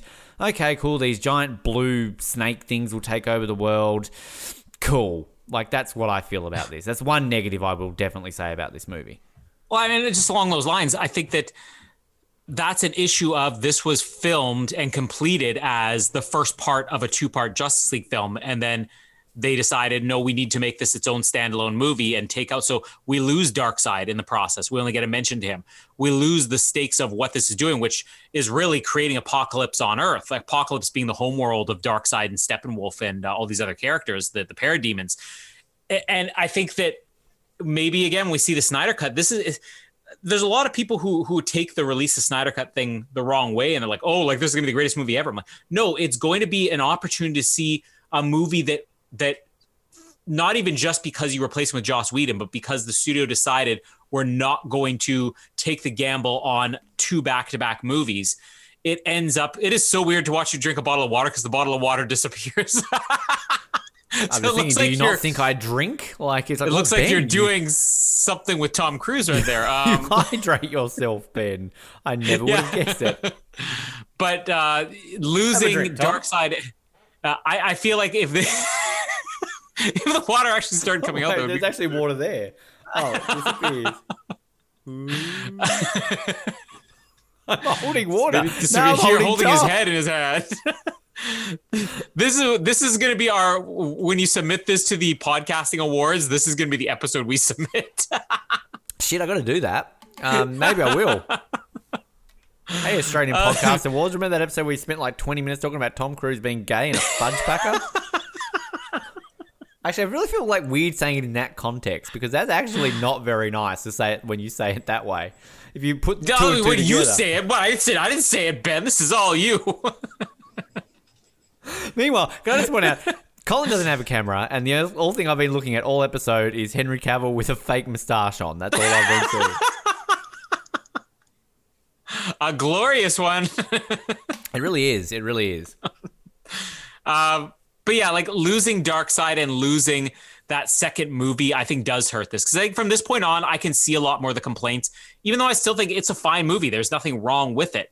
Uh, but I completely agree with you. The mother boxes, if you know a little bit about what they are and what the story would have been based on comics and everything, it helps a little bit. But if you don't know that, which the majority of people wouldn't, this would seem like kind of underwhelming. Um, but they, in order to get the mother box, Cyborg is going to hack into something and figure out where it is. Which again, Cyborg has a lot of purpose in this movie. Which the one thing I'll just add the, the one thing about the massive Superman fight here is that the mother box literally just lands on a car and they forget about it. So Yeah, exactly. well, and and after the tunnel fight, where Cyborg literally is like the mother box, and he just immediately gets it. I got to get to it quick. Then it's sort of like, oh, I dropped it. Oh, and I forgot. Oh, it's Steppenwolf's got it now. Sorry. it's it's shirtless Henry Cavill. It distracts people. but if he had buried it, there's no way Steppenwolf would have found that. Exactly. Exactly. And that's why when dogs like bury bones and shit in the backyard, you never find them until years later because you know they. Yeah, they- exactly. That's what works. And sometimes you find a dog in there. You, you, you do. I don't want to go to your backyard, but okay, sure. Cool. Uh, people burying their pets. You know, that's what they do, don't they? When they're dead. Yeah. What sort of pets do you have? this is a pet cemetery. You're annoying me, Fido. Get in the ground. Uh, okay, so on the to finding Steppenwolf in the mother box, uh, Cyborg knows where he is, and this is where all the characters are just saying how much they doubt the plan. Okay, well, there's no way we can get there even in this jet. And then Cyborg says the jet will fly fast enough for me, which is you know kind of a cool Cyborg moment there. Uh, we have Aquaman's big moment here where he's just going on and on about all of his fears and I you know, that you you just push people around. You don't have any powers. It's like, you, you're gorgeous. It's like, "Now, I know that we went to war once, but oh, I'd take you in a second. And then he's going on and on. And you know what? I don't want to die. And, and we're all going to die. We're all going to die. And you know what? And he keeps going on and on. And they, they're like trying to get attention. And he sees sitting on the lasso of truth. you guys could have told me. It's just- And, and then that's one the, of the, the, in the Snyder cut. He actually adds, "I'm a spy." That's yeah, I'm a spy. Uh, but uh, I love through all of that scene. It's such a great moment, and again, probably is yeah, a Joss Whedon scene, but it's such a great moment. And then it ends again. The Flash has a way to steal a scene, even when Jason Momoa is having his best scene of his career, uh, where he walks away. You tell anyone about this, and you're dead. And there's this genuine look of shock on the Flash's face, like. I didn't hear anything after we're all gonna die. it's like completely real. Does he say like I, I I'm pretty sure he says you know I I will get every piranha wanna I, know, but I swear he says Yeah. prawn. I'm like what prawns, Prawns? are gonna hurt? Like what the hell? I mean, Atlantean prawns. true, true. They're very We vicious. seen, come on, an octopus can play the drums in Atlantis. We know, we mm-hmm. don't even know what the prawns are gonna do. Nicole prawns will do. Kidman can look good in Atlantis. So, you know, exactly. That's, that's unfair. Sorry, Nicole. I like you, Nicole. Can't She could have a legitimate marriage to Tom Cruise in Atlantis. Speaking of Tom Cruise fudge packing, uh, Oh. Nicole Kidman next week on Aquaman. Uh, anyways, so they get to the city in Russia. Now, I like what you mentioned about it's not a giant, a giant city because we talked about this a lot every time we do giant blockbusters of like the last 10 years that the Avengers movie, Transformers was really at fault for this. For just every single movie is just, we're going to destroy an entire city and not even mention that millions of people probably died. But it was when the Avengers did it that people just immediately grew tired of it. So even though people love the Avengers movie, they're like, I'm done with cities being destroyed. It's just it's it's too overdone that they never dwell on it. And then Man of Steel and Batman v Superman actually did dwell on that. They're like, we're gonna make this a point. But Avengers Age of Ultron, again, another reason I hate the movie, they went another way to say we are not gonna destroy entire cities anymore. So what do they do? They destroyed an entire fictional village. Still hundreds of people, but we're just gonna do the whole village. It was still no different. And this, it's a couple people. We, we basically know that there is one building full of people. They even say it's a very small settlement maybe that's another reason why the stakes aren't there for this climax. But uh, we don't get like we're going to destroy an entire city this time or four city blocks even. Oh, the world will be over then. but uh, we a giant dome is taken over. The mother boxes have created a dome. Now I don't know. The mother boxes are meant to create apocalypse on Earth. So this is terraforming. Basically, this is the exact same plot the Zod had, and maybe that's another problem with this and what they downplayed in this movie. That it is no different what the Zod was doing in Man of Steel. Uh, but that's the whole purpose of it here, and we're going to get in the end a little bit of problem with Steppenwolf actually being the villain here. Uh, but uh, when they arrive there, Batman's gonna lead them away because what else can he do? This I have a bit of problem with, even though it's such an epic moment of Batman in the Batmobile, and he's been working on the signal for the parademons the whole time. This this beeping sound that apparently follow, and they do all follow him, but all of them follow him, and it's like, uh, I'm starting to think this was a bad idea, guys. Now the whole idea is he's luring them off because he doesn't have powers. They're gonna go fight Steppenwolf as he clears all the parademons out of the way. So it's just a five on one fight or whatever or four on one because they don't know Superman's back yet. Um, so then all of a sudden they're like, are we just going to leave him? And the next thing you know, they all go after Batman. Now, very nice moment until you really analyze why did Batman put his life at risk then? What is the purpose of clearing all the parademons where now you just allowed all the parademons come in? It's meant to be sort of a thing about them being a team. They even have that line in there.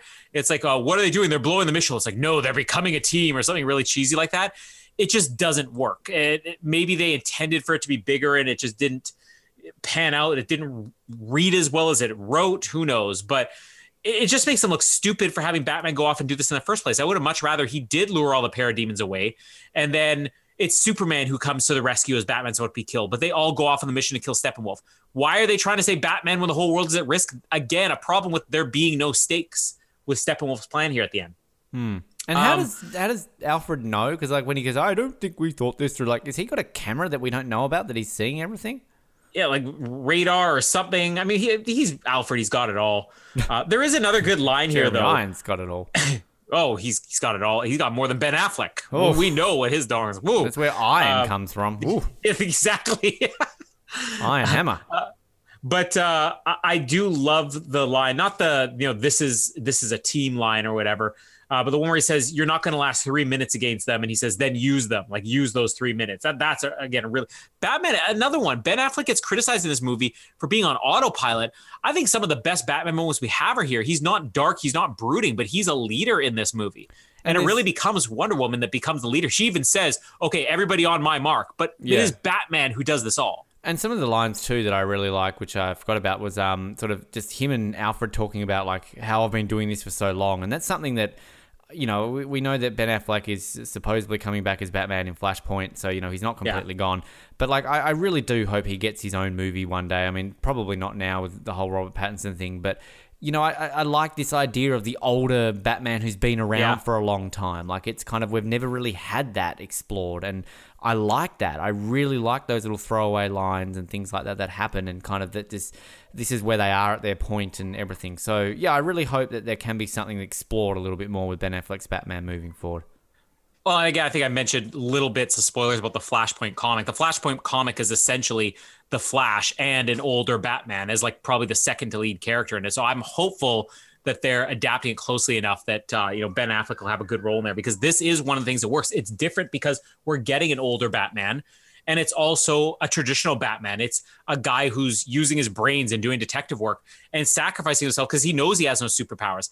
This is where Hawkeye and you know early on Captain America felt wasted. Like, okay, why am I supposed to be getting excited watching Hawkeye shoot these guys with arrows Well, the Incredible Hulk just killed 16 of these things with his bare hands? It's not impressive, but they're using Batman the way he should be used here. Uh, and everybody else, even the Flash, like who's starting to get on the action here, that moment where he crashes through this parademon and he's like, yes, that was gross. Like it's it, there's not even pause there. And it's I don't know many people that would have played that line that way is like where your excitement and then your disgust is all in one sentence. Uh, Cyborg gets his leg ripped off, which I felt like would have been better if they kept it ripped off here. Like him immediately putting it back on again, losing a lot of stakes here. Because I think even when we did the review, I was kind of critical about how this movie ends. Um, we get the Aquaman sailing through the air, you know, piggybacking on Cyborg. My man. Uh, we, that's where we get the my man. Uh, that's my man. That wasn't that wasn't a my man. That's a my man. My man. Is My that what it man. is? A yeah, or something like that on the on the Batmobile as well, or yeah. yeah, yeah. Uh, but yeah, everybody gets their piece here. I feel like this is one thing that Justice League did better than the Avengers, at least uh, specifically for the first two Avengers movies. When they're all participating in the battle here, it makes sense, and nobody feels like it's why are they actually there? Cyborg is there because he's the only one that can control the Mother Box. He was created out of the Mother Box. The Flash is there to rescue people, save one person. In this case, save three or four or five people. Uh, you know, Wonder Woman is the only one who can fight Steppenwolf. Aquaman is there to just kill a bunch of parademons because he's Aquaman, you know, and Yeah. yeah. and Batman's the decoy, you know? Um, but that moment where Superman comes back, like, I, I don't even know if if it was the wrong decision to not have it be this triumphant moment because I think the audience knows he's coming back at this point, but it, it almost feels like they just gloss over it when he reappears here. But what we get is Superman. We get him with wisecracks, and uh, people gave so much praise to the Andrew Garfield uh, Spider-Man because it introduced the dialogue of Spider-Man. This is the way Spider-Man talks. He does mouth off to people.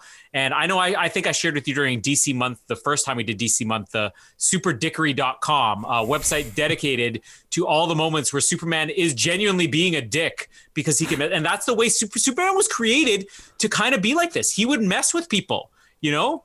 And that's the way the if you go back and read, I'm not even talking about, oh, you would interpret it this way now. No, go back and read the earliest action comics with Superman every single issue he's doing something which is incredibly dangerous or incredibly inconsiderate just because like i'm superman i can mess with you you know?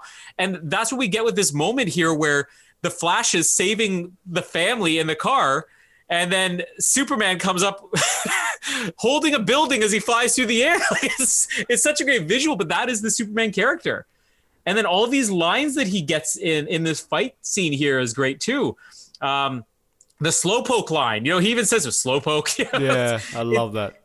And the best, then this is the other part of Superman. Aside from the humor of Superman, which so many people miss because they don't they don't know enough about Superman to realize this is the way the character is, is the corniness to Superman that only works when Superman says it. You know, uh, I, I think it's the the first Richard Donner Superman movie uh, where um, the, the the end of the movie where he drops off Lex Luthor to prison, and then the the jailer is like, well, "The world is safe thanks to you, Superman." He goes, "Don't thank me. We're all part of the same team." Like anybody else says that, and you're gonna be laughing, but Superman says it like, "Yeah, I'm part of that team."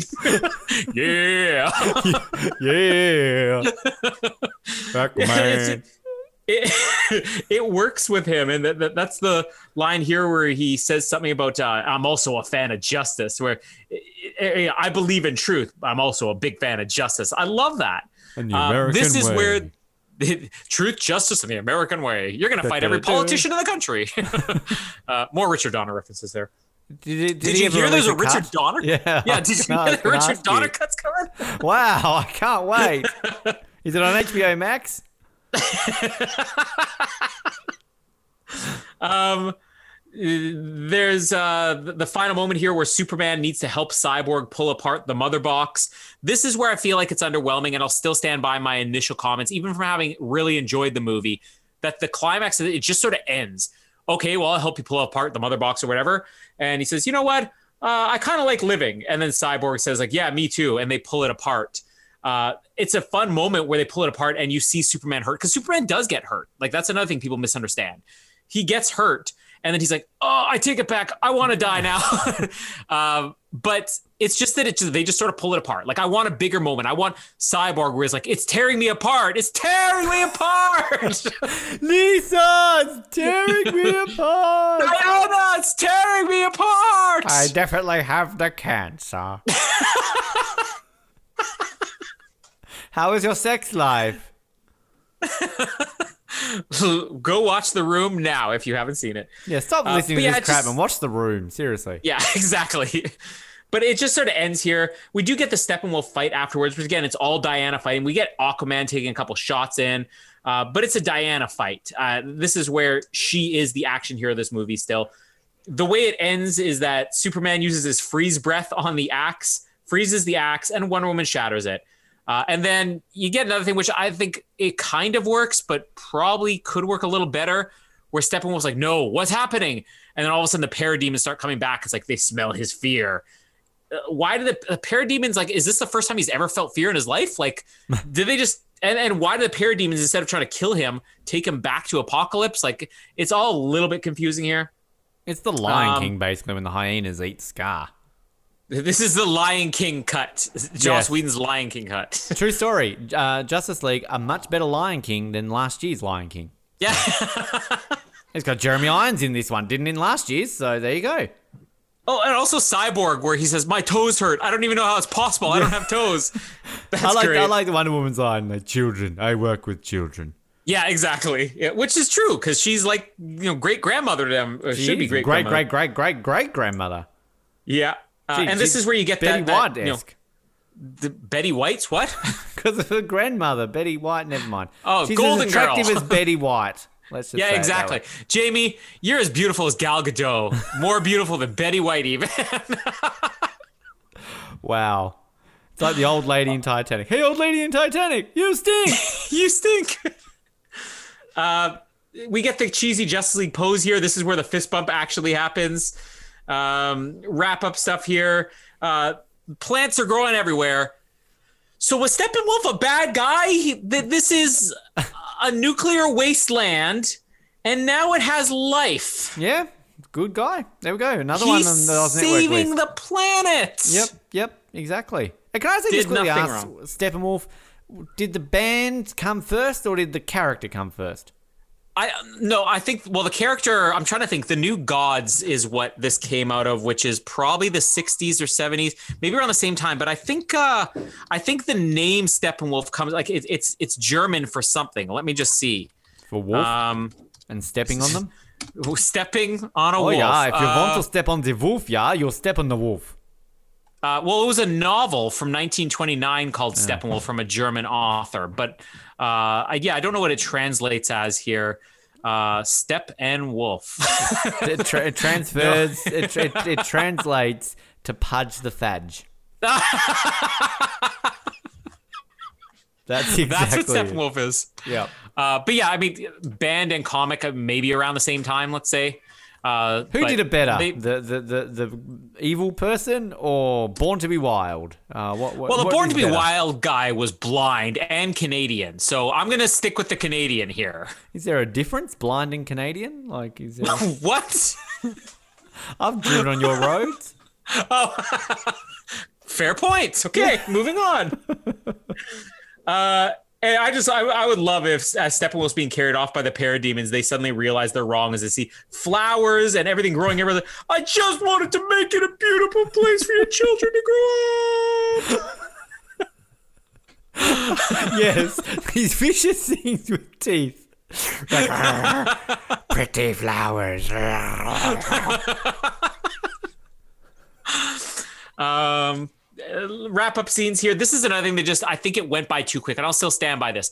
This goes way too quick, and this movie is exactly at two hours. And I feel like this is one of these things where they said we need this movie to come in under two hours, not two hours and two minutes, two hours, because we just sort of get this montage where yeah, you get the Flash going to his dad saying, "I got accepted to the worst crime lab job you could get, but it's a start." Um, you have Cyborg and Aquaman doing their thing. I can't even remember what it is. Yeah. Wonder Woman, uh, yeah. Wonder Woman uh, talking to a bunch of children after tying up a bunch of burglars with their fedoras and everything. um, Clark Kent with his glasses back on the job. We we get the scene where Martha Martha has Martha. her arm back. Yeah. And he says, Thank you for doing this for me, Bruce. Well, I figured it was the least I could do after killing you. Uh, how did you do it? Uh, how did you convince the bank to off? I bought the bank. Like, you just buy banks. Yeah, it's kind of an impulse thing for me. That's a Bruce Wayne line. Like, Which how it's can you not great. Like it's really great, but you got to beg the question: Why didn't he do it beforehand? Like if he felt that guilty Yeah. that Martha's losing a home, that you got to wait till Clark comes back. Like Martha could have been Well- homeless on the street. Martha. he paid for the funeral, and he's like, "That's all I got in me. Sorry, five thousand bucks. They'll cover the costs. Enjoy your home, Martha." um, and then we get this narration, which I, I don't even know what it all is, but it sort of ends with that line, "Look up in the sky," which I just love because that's such a Superman line there. Uh, we get the bonus scenes quickly at the end here too. Ah, so Uh, good. you you know that this is you know obviously a reshoot thing uh, but the flash and superman now this they did this in smallville as well at the end of the first flash episode it was the exact same thing they're going to have a race and they're on a road and it just sort of slows down as it fades to credits here um, I love again the super dickery here, where uh, he's saying, you know, oh, if uh, but if you lose, you're off the team or something like that. What does he say? Yeah, Yeah, if you if, if I win, you're off the team. And he goes, what? Really? No, no, not really. Says, oh, fine, but uh, you do have to take us to brunch. it's just totally being a dick here as Ben slips into his floor. Uh, How am I falling again? Yes. I'm a, I'm Bob. You know you got to do. You know that little trick where you'll go behind a big object and you'll fake like you're walking down the stairs as you slowly crouch. Yeah. I just want to see you doing that. You can look at that instead if is that How to Train Your Dragon or is that a unicorn? No, it was something that Mallory got in a McDonald's Happy Meal. I don't know what the hell it is. You can look at Steve. It looks Irwin like something from. Trolls. Steve Trolls. World Tour. Anyway, sorry, right. Uh, Keep what is that action figure? This is okay. Steve- We're taking a break from Justice League here. It's Steve Irwin. So when I was in New Zealand, somebody for my Secret Santa thought it was funny to get me a, a crocodile hunter carrying a crocodile. So yeah, it's on my. Do they have Bin- Bindi Irwin action figures? Oh, you wouldn't want to know what I'd do with that. So Jamie got all excited.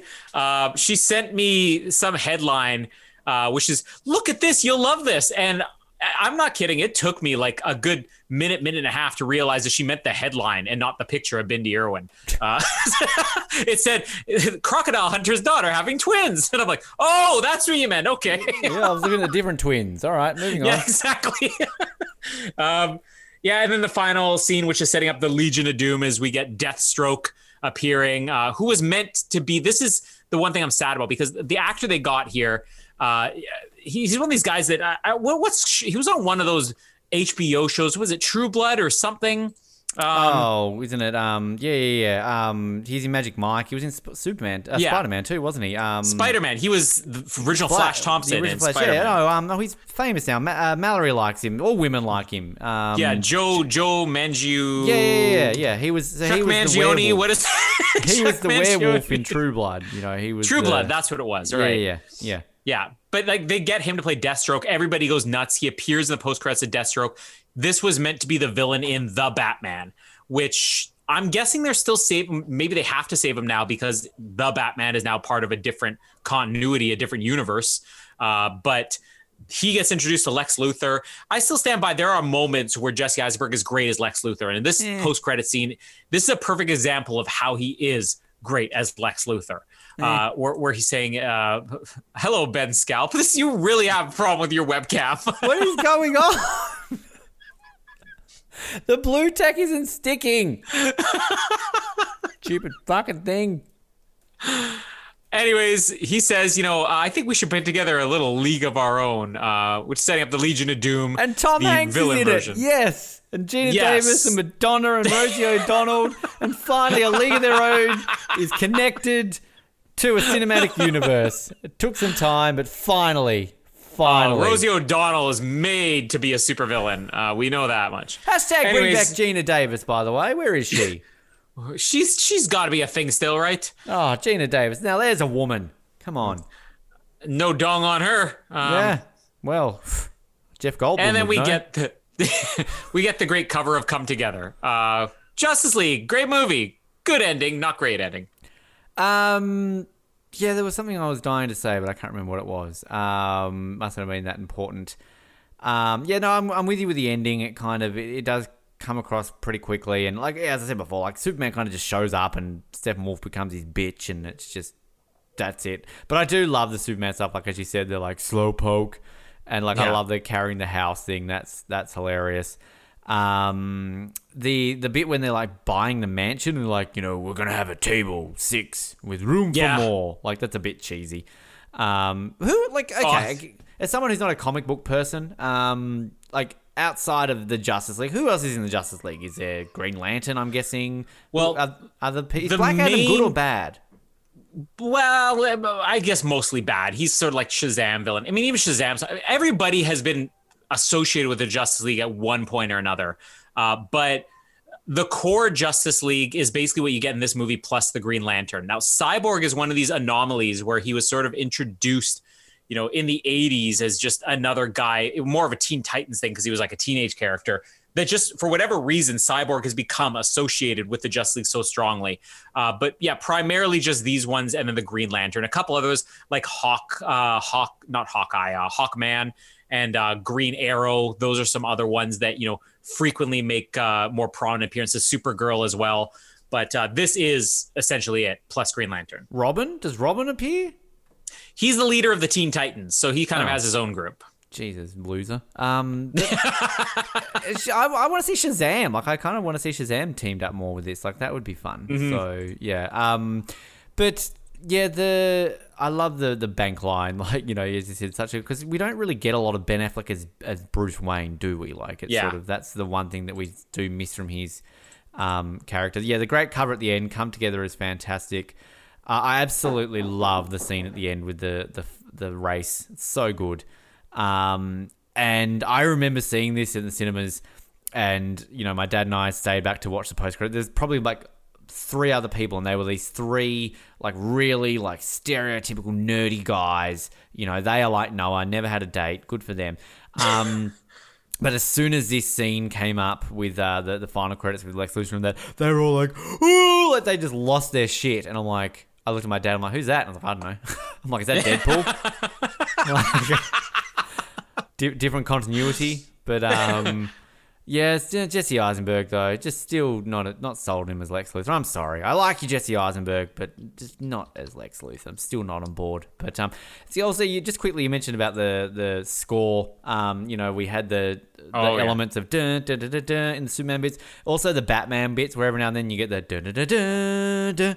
Like, and we, we talked that up a lot. I remember in the lead up to this three years ago, and then when we did the review, we talked up the fact that this is because it was confirmed before then, and it's it's very subtle. It would have been cool if they used it a little bit more, but the fact that they used it at all was pretty epic. You, you and I recently on 007 download now talked about how it would be cool if they redid some John Barry scores within the new No Time to Die or something like that. So, uh, yeah, it's great score, great movie, and great movie. Like.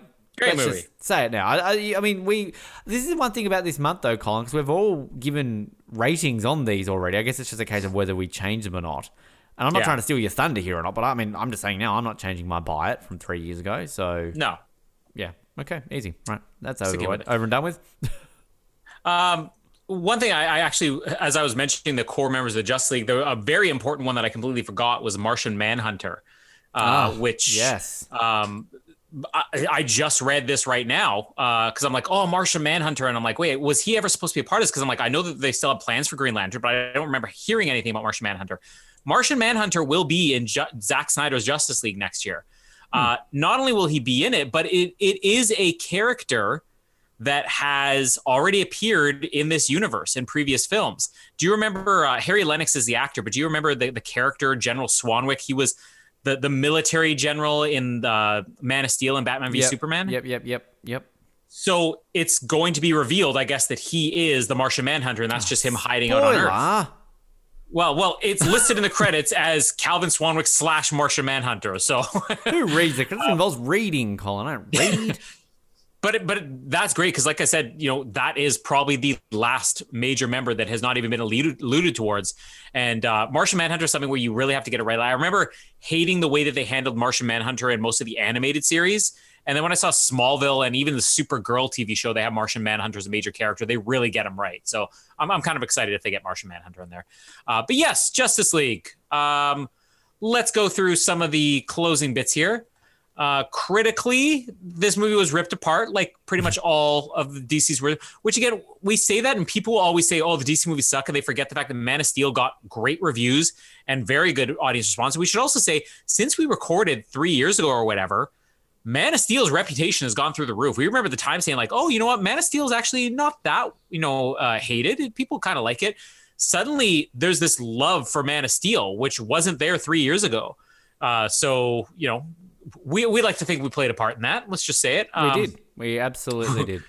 It's all us. It, it has nothing to do with Henry Cavill. Uh, nothing to do with the love for Henry Cavill after The Witcher and Mission Impossible. It is And all just us. Henry Cavill, I think Henry Cavill when is he's, he's almost on Keanu Reeves level of amazingness now because I think Yeah. the lockdown helped him because Henry Cavill's just a massive nerd. He just sits around his house Yeah. Mm-hmm. and plays video games. That's literally what Henry Cavill does. And uh, just a real little side note on that. My my best friend, she worked she lived in Vancouver for a while and she worked for a video game company. And one of the times uh, they they were building, I can't remember the name of the game that, that this company was known for, but they were building like an extra version of it. And they knew Henry Cavill was a fan of their video game, so they approached Henry Cavill to be like the lead voice in it. And Henry Cavill straight away was like, "Yep, I will do it in a heartbeat." Basically, it never happened because I think there was like a contract dispute or like he was filming or something couldn't happen. Henry Cavill wanted to do it, his lawyers and that got involved.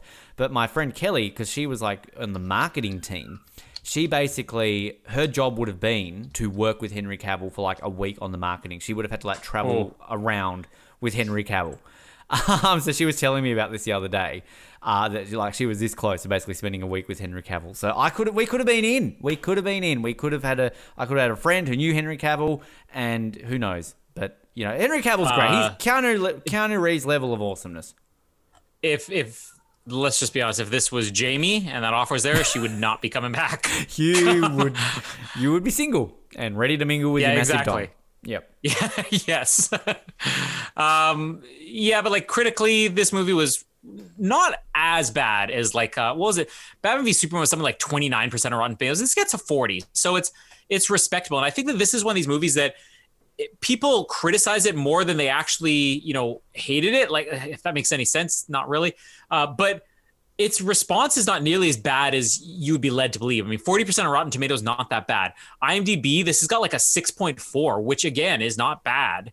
Uh, so it's it's not like people absolutely hate this movie. It was just it was like eh, whatever. Uh, I think that expectations do have a lot to do with that.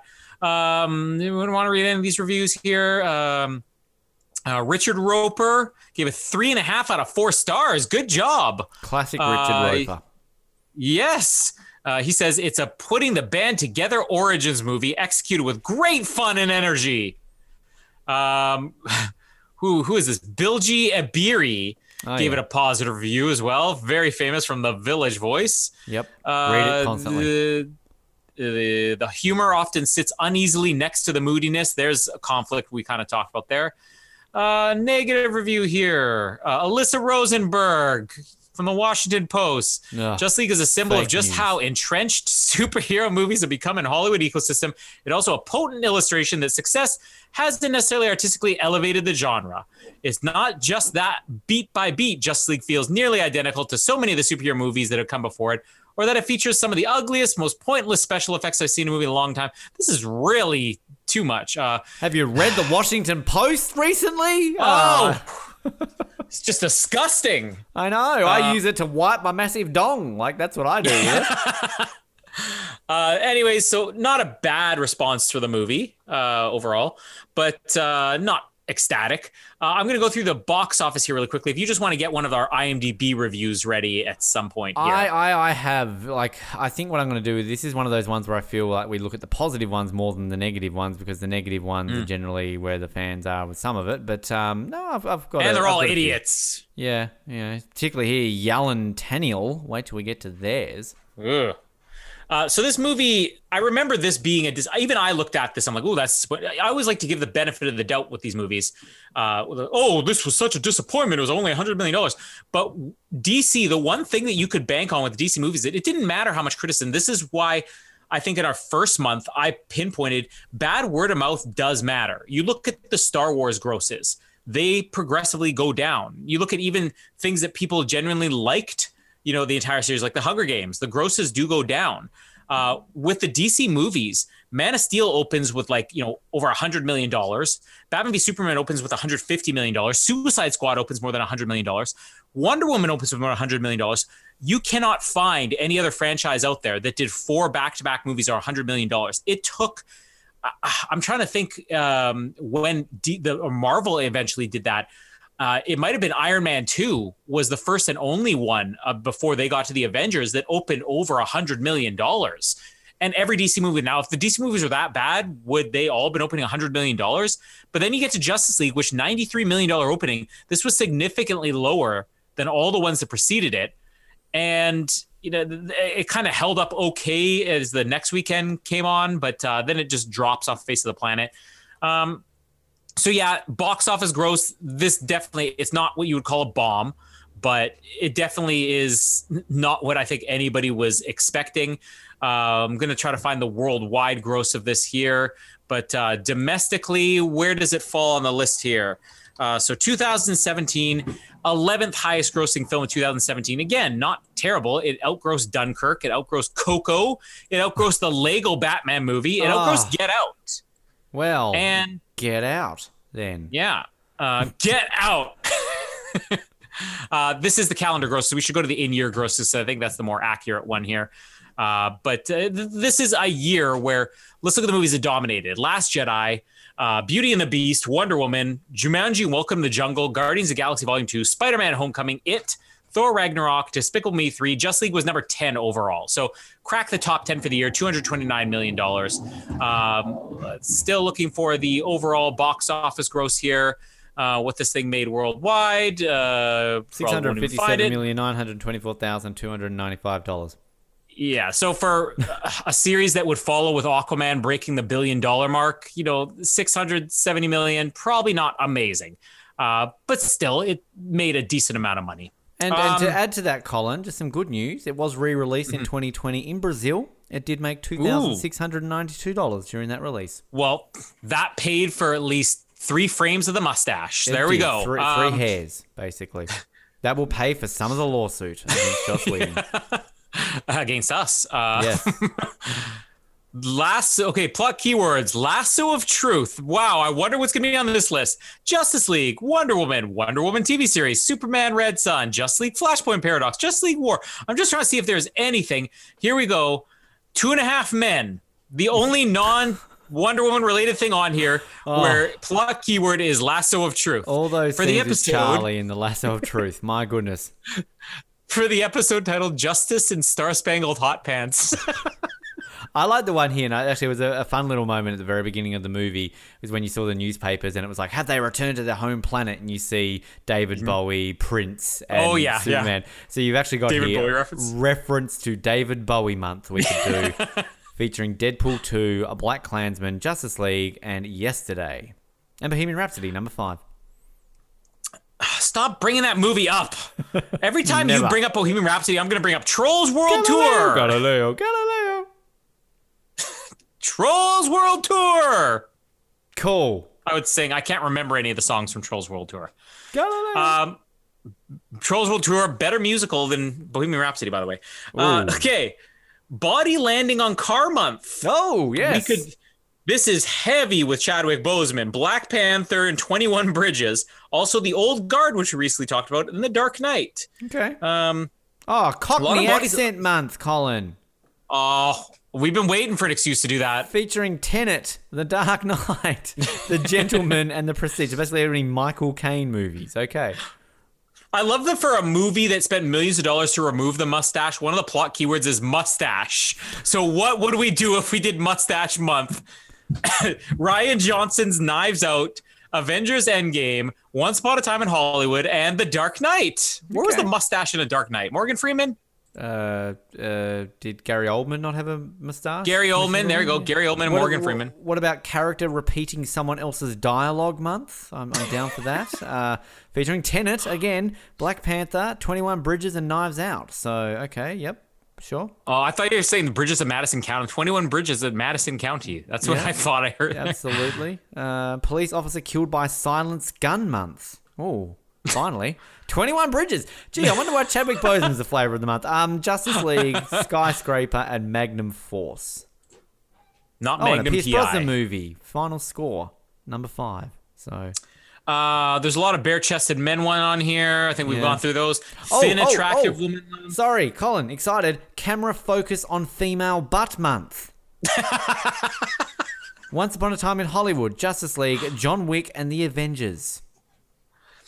Uh, I think we've pretty much milked this one dry. I'm not seeing anything else other than Legion of Doom month, which I think we're gonna know what's gonna be on there. Beard month. Uh, Beard month. We've already gone through mustache month. featuring Tenet. Oh my god. Black Panther, Knives Out. And Stop trying to make Tenet happen. Just stop it. Oh. All right, All right, reviews. Have you uh, got reviews? What, are you, what are you looking at? Yeah, go go for reviews. Okay, I mean, there's actually a lot here on the bad ones. I'm just going to read some of the headlines here rather than go because there's only a few short ones. Um, so we have boring, disappointment, you killed my dreams. Damn it is literally a headline. Um, hashtag release Snyder cut. So bad, horrible, terrible, rancid. Zack Snyder is terrible. This movie is terrible. Um, a 1998 CGI on 2017. Rip DC. Wow DC. My eyes were bleeding. Um, the worst movie ever. Um, there you go. The positives though. Uh, my opinion, better, comma, same as Wonder Woman. Uh, the DC film we were waiting for, epic movie, awesome movie, best DC movie so far, funny, that's it. I liked it. I liked it. That's that's legitimately on the DVD case. I liked it. Uh, yeah, not not not. I don't know how to feel about these reviews. Like they're kind of just yeah, nothing stands out to me. Uh, I am very satisfied though that despite the fact this got no real nominations, it was nominated for four or no three Kids Choice Awards, uh, Oh. two Kids Choice Awards, and three Teen Choice Awards. So, And rightfully so. That's what it was Yeah. aiming for. Yep. but the only awards that this won was the BMI Film and TV Awards for Danny Elfman's score, and it won the Golden Schmo Award for biggest disappointment of the year. Oh, okay. right. Well, Wonder if uh, Joss Whedon or uh, uh, Zack Snyder has the statue for that. Don't know. I don't know. Um, I want to do a. I want to kind of do an updated rankings as we go along here. I was thinking that too, Colin Hilton. Good job. All right. Uh, but before we get there, are we still sticking with we're buying this movie? Absolutely. Yes. Yeah, it's not perfect, but it is. It's a lot of fun. So The only I'm- one I'm I okay will say, I think here that you, I have not got any rating for you because you did not do the Birds of Prey recap with uh, review with me. So Hmm. I think out of all these, uh, Birds of Prey is the only one that I don't know your opinion of it. So uh, yes, the most recent Right. one. And I'm just I'm looking Uh, here. Jamie must have been on the Justice League review somewhere because We- I'm seeing she bought it. So good for her. Yeah, because we when we got to see it for the advanced screening, I think we recorded that night, um, and then we recorded like when you saw it a day later. Gotcha. All right, I understand. Uh, I just want to. I'm just looking at the poster right here. We talked about there being no Superman, but can we just say how cool the tagline for this movie is? You can't save the world alone. Where the text is using all the Yeah. characters' logos in there, like the Flash symbol and the O for you and the W for World of Wonder Woman. Yeah. It's awesome. And they did they did Uh, do a rejigged version, didn't they, with Superman later on, right? Mm, they might have. I don't know. Well, they should have. Um, God, fix it now. let's- Release the Superman poster. Yeah.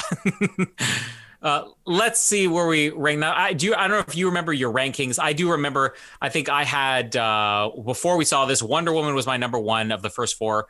Uh, I think I had Batman v Superman number two. Uh, I had Man of Steel number three, and I think I had Suicide Squad number four. I'm so I'm going to. Oh, I was just going to jump in. Sorry, I'm being Oh, rude. jump in. I was jump just going to say I'm pretty sure from memory I had Batman v Superman, Man of Steel, Suicide Squad one. I know I had Wonder Woman last, but that wasn't because I I don't like Wonder Woman. It's just I like the other three better. So I'm, I know I had Okay. Batman v Superman number one though. Uh, I am going to put this exactly where I think I said I was going to put it three years ago, which is right in the middle. Um, I, you know what? I'm st- I'm very torn between this and Man of Steel because I do feel like Man of Steel is an overall better movie, but there is something that's just so fun, especially with the addition of, you know, I, I guess the three new ones here. They, they do really well with Henry Cavill, Gal Gadot, and Ben Affleck, but with Ray Fisher and Jason Momoa and Ezra Miller, I just think that there's so much. They bring so much fun to this movie, and in Ray Fisher's case, a lot of intensity. So. I would probably put this just a notch above Man of Steel, even though I love Man of Steel. So I'm going to put this number three right now on my list. I'm going to do exactly the same, except this will go into number two on my list. Um, I really like this movie, and this is this is a movie that legitimately I could just put on and watch, um, and just have fun with it. Because like watching this last night, it went by so quickly. I, I started watching Yeah. it like basically midnight, and before you knew it, it was over. I was like, holy crap, that was great.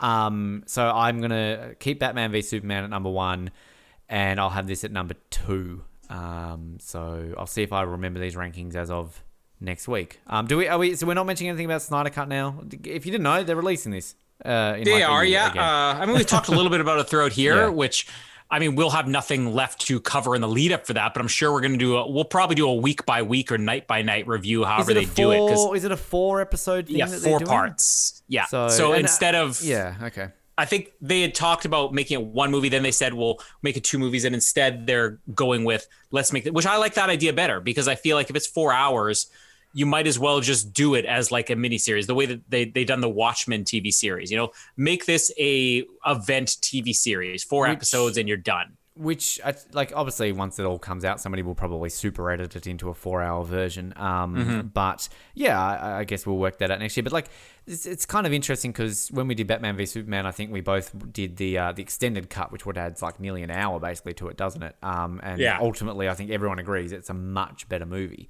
Um, but I, it's going to be interesting to see kind of because I, I think the one thing I'll say about it is that like everyone's expecting this to be like the savior, and like you know people are going to like people were bagging out the trailer. Like, did you see Zack Snyder Yeah. replying to the comments? Because Zack Snyder's like, well, what did you expect? This still is the same movie. It's just got some additional things and it's a little bit different. Like, Yeah, you know, exactly. it's not, it's not a brand new movie, so you will still get criticism for this next year. But um, it's going to be interesting to see whether or not it, it's very like Batman v Superman, where the extended edition really does add another layer to it, makes it a thousand times better, even though the original was just as good. Um, or whether or not this is completely different. So I, I'm I'm really looking forward to it. I think it's going to be great. Yeah, especially because all those things that we're saying that this movie was lacking is what we'll get. We're going to get more of the backstory because we've seen it in the trailer. We're going to get Darkseid and more of a purpose with the villain and their plot because we see it in the trailer. Yeah, and that just the trailer people haven't watched. it, It's really good. Like that version of Hallelujah that they have. Like it's really Mm-hmm. it just and the way it's edited just fits in really well because like they they go out of their way to show basically what like ninety percent new sequences. There are a couple Yeah. of you know the sequences we've seen, but like the thing is too like if you watch the honest trailer for this, they do a whole section of scenes that we saw in trailers that we never see in the movie. Um, so like you know, there's one there where I think when like Yeah. Bruce is looking at a hologram of Superman that you don't see in the movie. Obviously, the big talking point was black suited Superman. You know, things Oh, yeah. like that. So. Um, yeah, I- the one thing I will say is I hope that they didn't blow their wad basically in that trailer, but they're all the new scenes. the rest is just the movie, you know. So, Mm-hmm. but yeah, I'm looking forward to it. Good on you, Zack Snyder, for listening to the Yeah. fans. Now you do the And same, J.J. Abrams and Colin Trevorrow. Hashtag release a better Rise of Skywalker. And they also said this is like the Richard Donner cut was a different situation because um, he had filmed Superman 1 and 2 back, like not even back to back, as one movie. They knew it was going to be two movies, but they just shot them at the same time the way Lord of the Rings shoots their movies, you know, or or, or the Hunger Games or, uh, you know, all those other movies that split. Kill Phil. What film? Kid film? Kill Phil. No, bad Oh, joke. Kill- we didn't Kill- We didn't film back to back. We were going to, well- but budget cuts. yeah, it Studio was budget involved. problems. But um, with that movie, it was more of a situation of when they were getting close to the release of the movie, they said we need to basically stop filming because we got to focus on getting this movie out. And they just never brought Richard Donner back to complete it. But it was like 70% of the movie Richard Donner had finished. Now it took them years, and what they eventually did with Superman 2 is they to avoid having to give him a screen credit as director and to avoid having to you know uh, bring somebody on just to finish his movie they basically reshot the majority of what richard donner shot. So there's really only about 10 minutes of what we know of superman 2 that was richard donner's footage.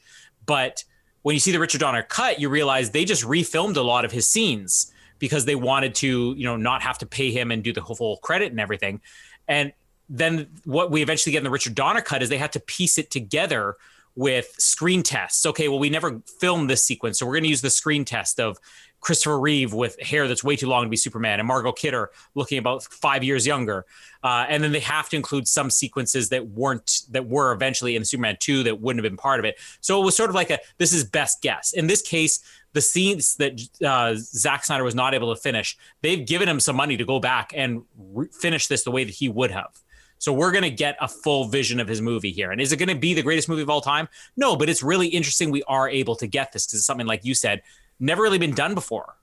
Hmm. And particularly, like it's yeah, turning it in. Like, so do we then classify Justice League Snyder Cut as a TV series or a movie? I would think a mini series. I would I would probably consider it a mini series now. Yeah, which which also is- is smart because you're going to avoid the comparisons of, oh, well, this is, you know, not like the other movie. Well, yeah, it's just gonna. It's fascinating because I mean, I guess like I mean, there's all these rumors about there being a, an extended Rise of Skywalker cut. They're gonna do it on Disney Plus, and who knows? I mean, there was a long rumor that this didn't exist, but it did exist. So, and here we are, like you know, three years later that we're getting it. So, who knows? We could get a Rise of Skywalker Abrams cut, and we actually see Yeah. things better. Who knows? I doubt it. I think they they put their best stuff on screen. Sadly, uh, Did but they? It's sad, but they did. Uh, anyways, next week we're getting into Aquaman. Now this is uh, yeah, this is um, this is the movie I think that we disagreed on a little bit, and and I was not initially very high on this movie, but I will just say, I I watched this in theaters, and I think I remember coming back saying Jamie was a much bigger fan of this than I was. Like Jamie loved this movie, and I was sort of caught off guard. Even though I, I thought this is a very fun movie, I was caught off guard with how much this movie caught on and how big it was and how much everybody loved it. Like I don't quite see it. And then when I saw it a second time, I got it a lot more. And I, I think seeing this a second time, I'm interested to see your take because if I remember, you were like, "eh, it's okay."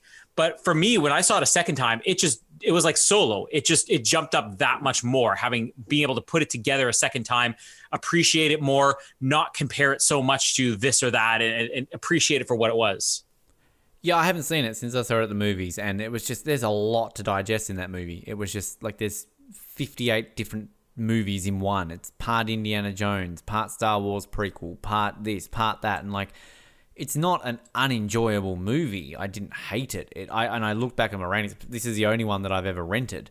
Um, every other DCU one I've bought, but there's just there was just a lot to digest. Um, so yeah, I, I just don't think I had the energy to watch this again since it came out. So I, I am looking forward to seeing it again. I think it's it's enough time, and it, it actually feels like it's a lot older than it is too. I mean, this is only what barely a year old, isn't it? Like well, nearly two now, I guess. Two years, yeah. um, yeah. So I'm looking forward. I remember Mallory just she didn't really like it. Um, I think she ended up renting it too, but she was kind of like, oh, that was just a bit weird all over the place. But um, yeah, it surprised me that it went on to be so successful, and it is still the most successful DCEU movie because I definitely will not rank this highly unless I absolutely fall in love with it on my second viewing of it. But um, all jokes aside, I actually really like Nicole Kidman in this movie. I love Nicole Kidman, Willem Dafoe. What's not to like? Uh, Amber Heard, she's Tem- great. You know, um, so Temuera Morrison Yes, thank you. I was going to try and say his name, but I would butcher it. Um, and I did live in his home country for 18 and months. Patrick Wilson yeah. Yep. as the villain. Yep, yep. no, Which I thought was um I the whole movie I thought was that um the Australian actor who I can't remember his name now David David Tennant? Is it Tennant? Um the whole time I thought of him because he looks very similar. So yeah I, I I'm enjoying to talk about cheesy pitbull songs as they emerge from the water that spring to meme which is uh, quite funny. I actually really like that song even though it's terrible. Um so yeah I'm, I'm looking forward to it. I'm look it's it's been it's enough time has passed for me to get into Aquaman. So bring on Aquaman. And I think you know, no no disrespect to the the dearly departed Chadwick Boseman, but I remember even the first time seeing this saying, I, I think it's a slightly better version of Black Panther. You know, it, mm. it's very similar with a lot of like the the the king's son coming back who doesn't want to reclaim it, the relative who's going to fight him for the throne, him being cast out. I just thought that this was probably not as deep as Black Panther in certain areas, but definitely a lot more entertaining and the story flowed better. Well, it was deeper underwater, Colin. So Very deep. Very deep. And one thing, you know, the dearly departed Chadwick Boseman, much bigger penis than Jason Momoa. Yeah, absolutely. I mean, everybody's is bigger than Jason Momoa. Yes. Uh, you know what happens in, in cold than- water, though? We should give the benefit of the doubt. Very cold Yeah. water there in the ocean. Which is why clearly he has a little dick because it's, Yeah, know, exactly. he's always immortal. All right. So Before Ben gets a suit again. my address you for joining us. 1 Sumi Lane, Victoria, BC. and what's that phone number again? 943. Sumi. uh, DC month continues, whether Wonder Woman's coming out or not. Uh, and then what are the, we're going to have a James Bond month because. Yes. Which Not is only James three Bond movies. movies, It's, it's a James Bond 75%. We can add another one in if you want to. We've probably got the time. Which three do we have? I mean, we We've got, got Austin uh, Powers, John the first one, Johnny English, and I Spy. So if there's a fourth Yeah, one we I think- want to add, I think we should add Spy Hard with Leslie Nielsen. okay, sure. Let's Spy do Hard it. it is. Yes. All right, so we get uh, James Bond. We'll do Christmas stuff. We're gonna we'll, we'll fill the gap. We got stuff coming out. Total Drama Island is finished as of this week. Uh, we will be back with Total Drama Action probably later in the fall, but it's finished for now. Uh, so I listened to every Nice episode. I was hooked. Yeah. I, I I was uh, just on it with Rossi, and we rolled out the itinerary. I, I reminded him that when he started this show, he said, "I've got a great idea for a show we can recap from the beginning. You won't have to do any work." And then on our final episode, before we started, says, "Can you host this episode?" And I'm like. I, I made sure to mention on air. I'm like Rossi set this up, saying you won't have to do any work, which is why I'm hosting today, despite Rossi being here. Yeah. Oh, speaking of that, Colin, uh, can you possibly do some Lost episodes for us in the coming few weeks? That would be great. Oh, Thanks. sure, I'm sure I could fit it into my very busy schedule uh, until Ben accuses me of being racist and I have to leave the show as well. accuses? Um, Uh, listen to all the stuff at the end. It'll tell you what to do. so awkward now. You don't have to do anything at the end. Buy our t-shirts. That's not at the end. Buy our t-shirts, especially the uh, hashtag GSWTC. WTC coming soon. My name is Colin, and Ben, you're still sinking into the floor. And my name is Pudge the Fadge. And yeah. Thanks for downloading this episode of the Oz Network. Make sure you never miss an episode by subscribing to the podcast via Apple Podcasts, Spotify, Stitcher, Google Podcasts, or by copying our RSS feed into your preferred podcast provider. And while you're there, please drop us a rating and leave us some feedback. You can also be sure to stay up to date with all the latest episodes and happenings from the show, as well as finding out how you can get involved in upcoming episodes by following our social media pages on Facebook, Twitter, and Instagram, as well as getting everything you need under one roof at theoznetwork.net. Thanks again for listening, and we'll speak to you next time.